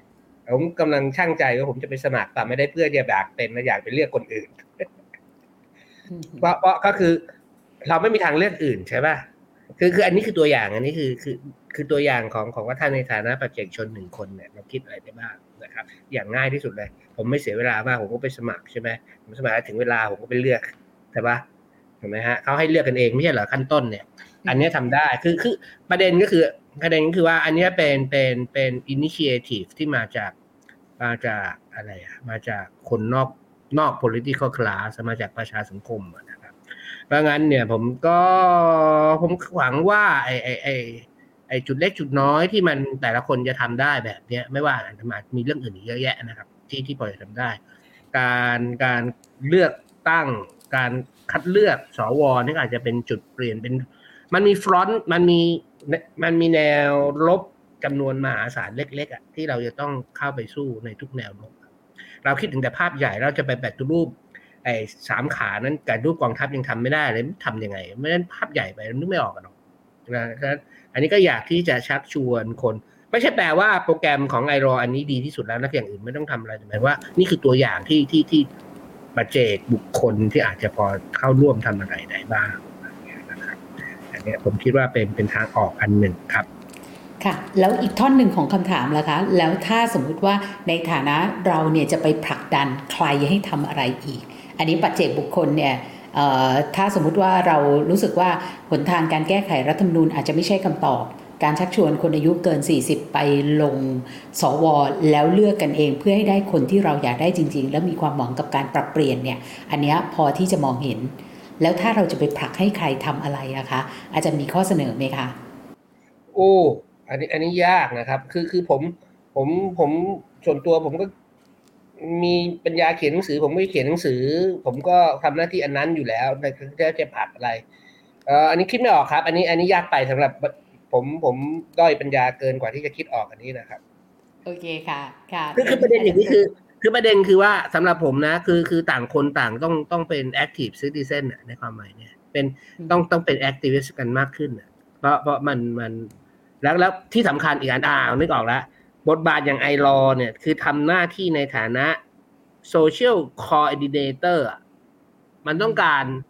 มันต้องการคนแบบเนี้ยที่แบบว่าจุดประเด็นเฮ้ยมองเห็นช่องว่าเฮ้ยวันนี้ต้องผลักอย่างนี้และระดมทำตัวเป็นเป็นศูนย์กลางกระจายว่าเฮ้ยมาช่วยกันทำเรื่องนี้อย่างจำได้ไหมสามวันคราวที่แล้วอืมแคมเปญของเขาใช่ว่าภายในสามวันได้รายชื่อที่ต้องเซ็นกระดาษเป็นแสนแสนใช่ค่ะอั นนั้นมันแสดงว่ามันเป็นพลังที่มันมีคนพร้อมที่จะทำแต่มันขาด coordinatorที่ผ่านมาผมว่า iLaw เนี่ยเล่นบทบาทนี้ได้ดี ผมต้องถ้าถามว่าจะยุให้คนอื่นทำอะไร ผมคิดว่ายุให้ทำแบบเนี้ยในในใน sphere ต่างๆ ในปริมณฑลต่างๆ ในหัวข้อต่างๆ ที่สมมุติคุณเป็นนักธุรกิจ คุณก็รู้ว่าอุตสาหกรรมของคุณมันสูญเสียความสามารถในการแข่งขันไปเรื่อยๆเนี่ยคุณคุณคุณจะทำยังไงที่จะระดมสมัครพรรคพวกที่อยู่ใน อยู่ใน sector เดียวกันที่จะมาประชุมปรึกษาหารือผลักดันนโยบายรัฐที่ที่ให้มันช่วยแก้อย่างน้อยเอาแก้ปัญหาที่รัฐเป็นอุปสรรคออกไม่ไม่ช่วยก็ยังได้ รัฐไม่ต้องมาช่วยก็ได้ แต่ว่าอย่าเธอทำตัวเป็นจระเข้ขวางคลองอะไรแบบนี้นึกออกไหมครับอันนี้ผมคิดว่ามันต้องการคนที่มาเป็น organizer เป็น coordinator อืมค่ะ อาจารย์ตุ๊กค่ะเชิญค่ะ คือถ้าฟังเราสามคนเนี่ยนะคะ จะรู้สึกเหมือนโลกนี้มันมืดมนนะคะการเปลี่ยนแปลงไม่เกิดขึ้น แล้วก็ฝ่ายผู้ครองนาจรัฐนะคะสามขาเนี่ยก็ resist การเปลี่ยนแปลงนะคะแต่ว่าวิธีที่ดิฉันเห็นโลกตอนนี้นะคะการเปลี่ยนแปลงมันได้เกิดขึ้นแล้วแล้วการเปลี่ยนแปลงใหญ่ ๆ ในโลกนี้นะคะ มันไม่ได้ดรามาติกเหมือนที่เราเห็นในหนัง แต่มันบิดไปบิดเล็ก ๆ น้อยๆนะคะ มันได้เปลี่ยนแล้วโลกเนี้ยได้เปลี่ยนไปแล้วนะคะ ชนชั้นนำไทยจะเห็นหรือรู้สึกหรือไม่นะคะ ไม่สำคัญโลกมันได้เปลี่ยนนะคะและไอการเปลี่ยนแปลงที่ดิฉันเห็นนะคะมาอย่างต่อเนื่องเลยเนี่ยนะคะมันเป็นการเปลี่ยนในแง่ของการเห็นโลกนะคะและการให้คุณค่าของคนมากมายหลายกลุ่ม นะคะ ที่เขาใช้อาณาบริเวณทางสังคมนะคะเอาแน่นอนส่วนหนึ่งจะอาจจะเข้าไปมีกิจกรรมนะคะในส่วนของสถาบันการเมืองภาครัฐอย่างรัฐสภาในบางเวลานะคะเอ่อเข้าไปร่วมลงชื่อในกระบวนการเอ่อเอ่อเปลี่ยนแปลงหรือเสนอกฎหมายอย่างที่อาจารย์พิชาติว่าบ้างในบางเวลานะคะ แต่ว่าเขาใช้เวลา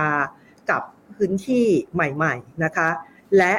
รูปแบบการมีส่วนร่วมทางการเมืองแบบใหม่ๆนะคะที่คนอายุมากมองข้ามนะคะอย่างหนึ่งที่ขออนุญาตพูดถึงนะคะการจัดการทางการเมืองแบบแฟนดอมนะคะคือเรามองแฟนดอมเป็นเรื่องของกีฬาและหรือการบันเทิงถูกไหมนะคะแต่พักการเมืองมากมายในโลกนี้ตอนนี้จัดการฐานสนับสนุนแบบแฟนดอมนะคะและเราได้เห็น ความสำเร็จนั้นน่ะในระบบการเมืองไทย ดิฉันขออนุญาตไม่ให้เครดิตพรรคก้าวไกลมากขนาดนั้นนะคะ แต่ว่าแฟนดอมนะคะที่ที่เราไปเรียกเขาว่าด้อมส้มและอื่นๆนะคะที่มองว่าการเปลี่ยนแปลงทางการเมืองนะคะมันมีพื้นที่และมีอาณาบริเวณที่เขาสามารถจะทำได้นะคะดิฉันคือวิธีพูดของดิฉันน่ะมันอาจจะทำให้ดูเหมือนโลกนี้มืดมนนะคะ แต่ดิฉันขอเรียนย้ำนะคะ ว่าการเปลี่ยนแปลงใหญ่ได้เกิดขึ้นแล้วนะคะ เราอาจจะรู้สึกถึงการเปลี่ยนแปลงใหญ่ที่ว่านี้อย่างเต็มที่ในเวลาไม่นานจากนี้หรือนานเท่าไหร่ไม่รู้นะคะ แต่มันได้เปลี่ยนแล้วแล้วแล้วไม่ว่าฝ่ายอนุรักษ์นะคะอำนาจผู้ครองอำนาจเนี่ยสามขาเนี่ยจะจะอยากหรือยอมให้มันเปลี่ยนหรือไม่ไม่สำคัญ โลกนี้ได้เปลี่ยน ไปแล้วนะคะก็ก็คงต้องอมีความหวังนะคะแล้วก็มองการเมืองอในอาณาบริเวณที่เราคุ้นเคยน้อยต่อไป ดิฉันเชื่อว่าคนที่เขาใช้พื้นที่เหล่านั้นน่ะนะคะเขาเปลี่ยนแปลงการเมืองได้ และขออนุญาตย้ำประเด็นอีกประเด็นหนึ่งนะคะใช้เวลาพูดเยอะมากนะคะการล้มของสถาบันดั้งเดิมเนี่ย นะคะ มันไม่ได้ถูกล้มเพราะความเกลียดนะคะ แต่มันถูกล้มเพราะ indifference ของคนที่ไม่เห็นคุณค่า หรือไม่เห็นว่ามันควรจะอยู่อีกต่อไป เพราะฉะนั้นเนี่ยคนแสดงความเกลียดนะคะ ท่านควรจะดีใจ เพราะแปลว่าคนก็ยังยังสนเห็น ใช่นะคะค่ะแต่ถ้ามันไม่พูดถึงไม่มองเห็นไม่ให้ค่าอีกแล้วนะคะ อันนั้นแหละค่ะการเปลี่ยนแปลงใหญ่ของจริง ค่ะ ขอบคุณมากนะคะ พี่สุภลักษณ์คะเชิญค่ะเออผมพูดสั้น ๆ แล้วกัน เนื่องจากว่าเห็นด้วยกับสองท่านที่พูดมาก่อนหน้านี้ ถามว่าผมเห็นความเปลี่ยนแปลงไหมผมเห็น แต่ถามว่าผมทำอะไรกับมันได้มั้งผมว่าผมตัวเล็กเกินไป แล้วก็ที่สำคัญเริ่มแก่แล้วด้วย อาจจะทำให้เรารู้สึกว่าเฮ้ยเราเรา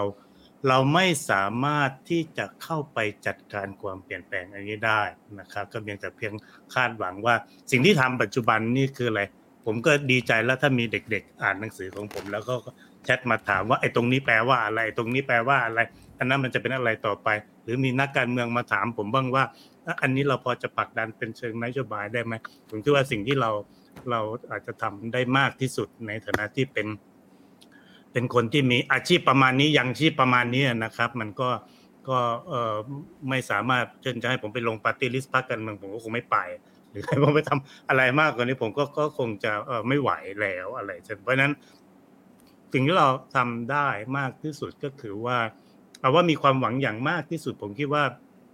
สร้างกระบวนการให้ให้คนในสังคมหรือช่วยกันกระตุ้นเตือนช่วยกันพูดอะ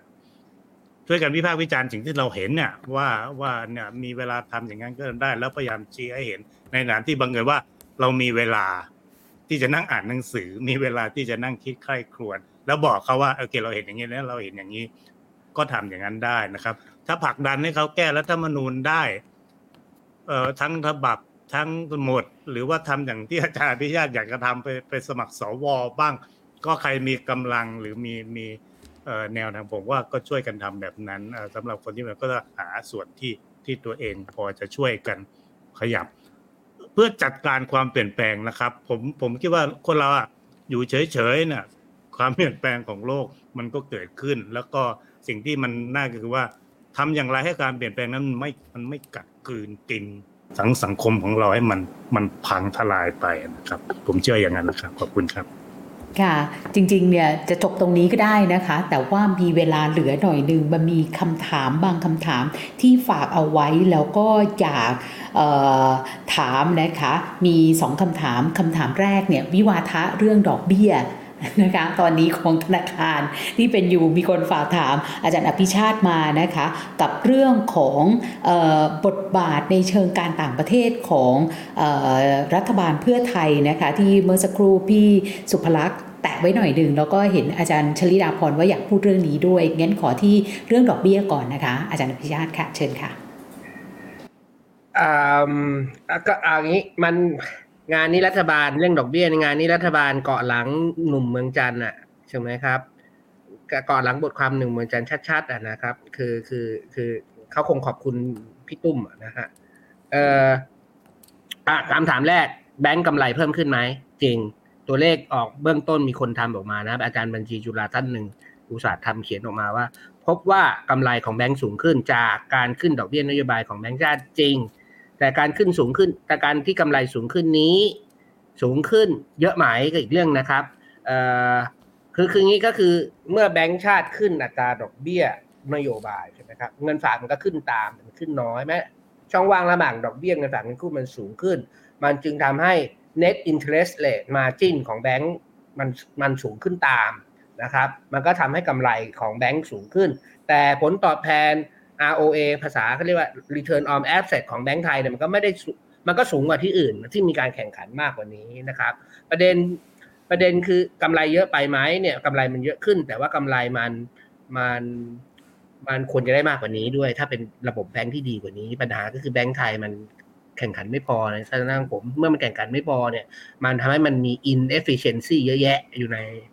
ฟังเข้ามาอีกทีนะ ในแบงก์มันมี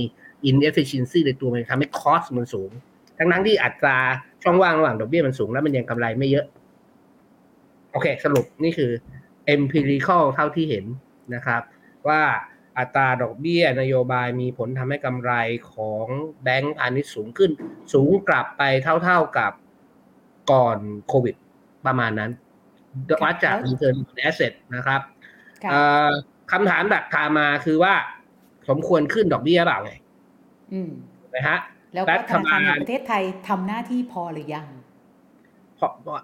เรื่องอะไรอะเรื่องเรื่อง regulation เนี่ยก็เถียงกันได้แล้วเรื่อง banking regulation ในความหมายว่าแบงก์ไทยเนี่ยเป็น sector ที่ได้รับการ protectionism สูงที่สุด sector หนึ่งตั้งแต่หลังสงครามโลกครั้งที่สองเป็นต้นมา ไม่เคยเปิดรับการแข่งขันไม่มีแทบจะมีพยายามจะเปิดรับแบงก์หน้าใหม่ แต่ก็ไม่เคยสำเร็จเลยในรอบ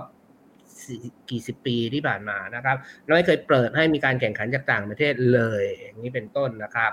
อันนี้อันนี้ก็คือหลีกเลี่ยงไม่ได้ที่จะบอกอันนี้คือ fact อันนี้เถียงกันได้ว่าแบงก์ชาติทำพอไหมนะครับโอเค เรื่องนี้เป็นเรื่องประวัติศาสตร์นะครับป่วยก็พยายามจะทำก็ไม่สำเร็จนะครับ มีหลายยุคหลายจังหวะนะครับก่อนปีต้มยำกุ้งก็พยายามจะทำแล้วก็ไม่สำเร็จ หลังต้มยำกุ้งก็ก็เจ๊งไปอีกอะไรเงี้ยนะครับ เราเคยว่ากันไปนะครับ นี่คือประเด็นที่หนึ่งถามว่าแบงก์ชาติทำพอไหมเรื่อง regulation เรื่องเรื่อง supervision and regulation ก็ถกเถียงกันได้ โดยเฉพาะยิ่งระดับการแข่งขันต่ำไปหรือไม่นะครับก็กำลังจะเปิด virtual license อีก แล้วก็มียอมให้แบงก์เก่ามาสมัครด้วยอะไรอย่างนี้นะครับมันก็ตั้งคำถามได้ถูกไหมครับ ประเด็นที่สองก็คือว่าการแทรกคุณละคุณนายกมาเกาะหลังพี่ตุ้มเนี่ยนะครับ ที่จะอันนี้คือในทาง ในทางอะไรอะในทาง policy มันมีสิ่งที่เรียกว่า central bank independent นะครับการแบ่งงานกันทำระหว่างนโยบายการเงินกับนโยบายการคลังนะครับแนวปฏิบัติของโลกในปัจจุบันเนี่ยมันมักจะยึดถือเอาเรื่องนี้เป็นสำคัญว่าว่ารัฐบาลนักการเมืองเนี่ยไม่ควรที่จะแทรกแซงให้อิสระในการกำหนดดอกเบี้ยนโยบายนะครับ อันนี้อันนี้ชอบหรือไม่ชอบก็ตามมันกลายเป็นนอม ของของโลกการเงินสมัยใหม่นะครับส่วนตัวผมผมไม่ได้ยึดติดกับกับไอประเด็นนี้ทั้งในเชิงทฤษฎีเศรษฐศาสตร์และในเชิงหลักการประชาธิปไตย ผมไม่ได้บอกว่าควรจะลื้อทิ้งหมดนะผมไม่ได้บอกว่าควรจะแทรกแซงนะครับ แต่บอกว่ามัน debatable ทั้งในทางทฤษฎีเศรษฐศาสตร์ และและในทางหลักการประชาธิปไตยว่า อะไรคือ balance ระหว่าง independent กับ accountability ในทางการเมือง อันนี้ debatable นะครับ ตัวอย่างของประเทศไทยในอดีตที่ผ่านมามันมีการแทรกแซงที่ที่มีทั้งดีและไม่ดีครับตัวอย่างการลดค่างเงินบาทปี 27 รัฐบาลแทรกแซงปลดผู้ว่าออกเพื่อจะลดค่างเงินบาท เพราะว่าผู้ว่าคนเก่าไม่ยอมลดค่างเงินบาท แล้วทำให้เศรษฐกิจไปต่อได้ นี่คือตัวอย่างปีประมาณ 27 ประมาณก่อน 27จำไม่ได้แล้วปลดใครออกนะครับ ตัวอย่างที่ไม่ดีก็คือว่า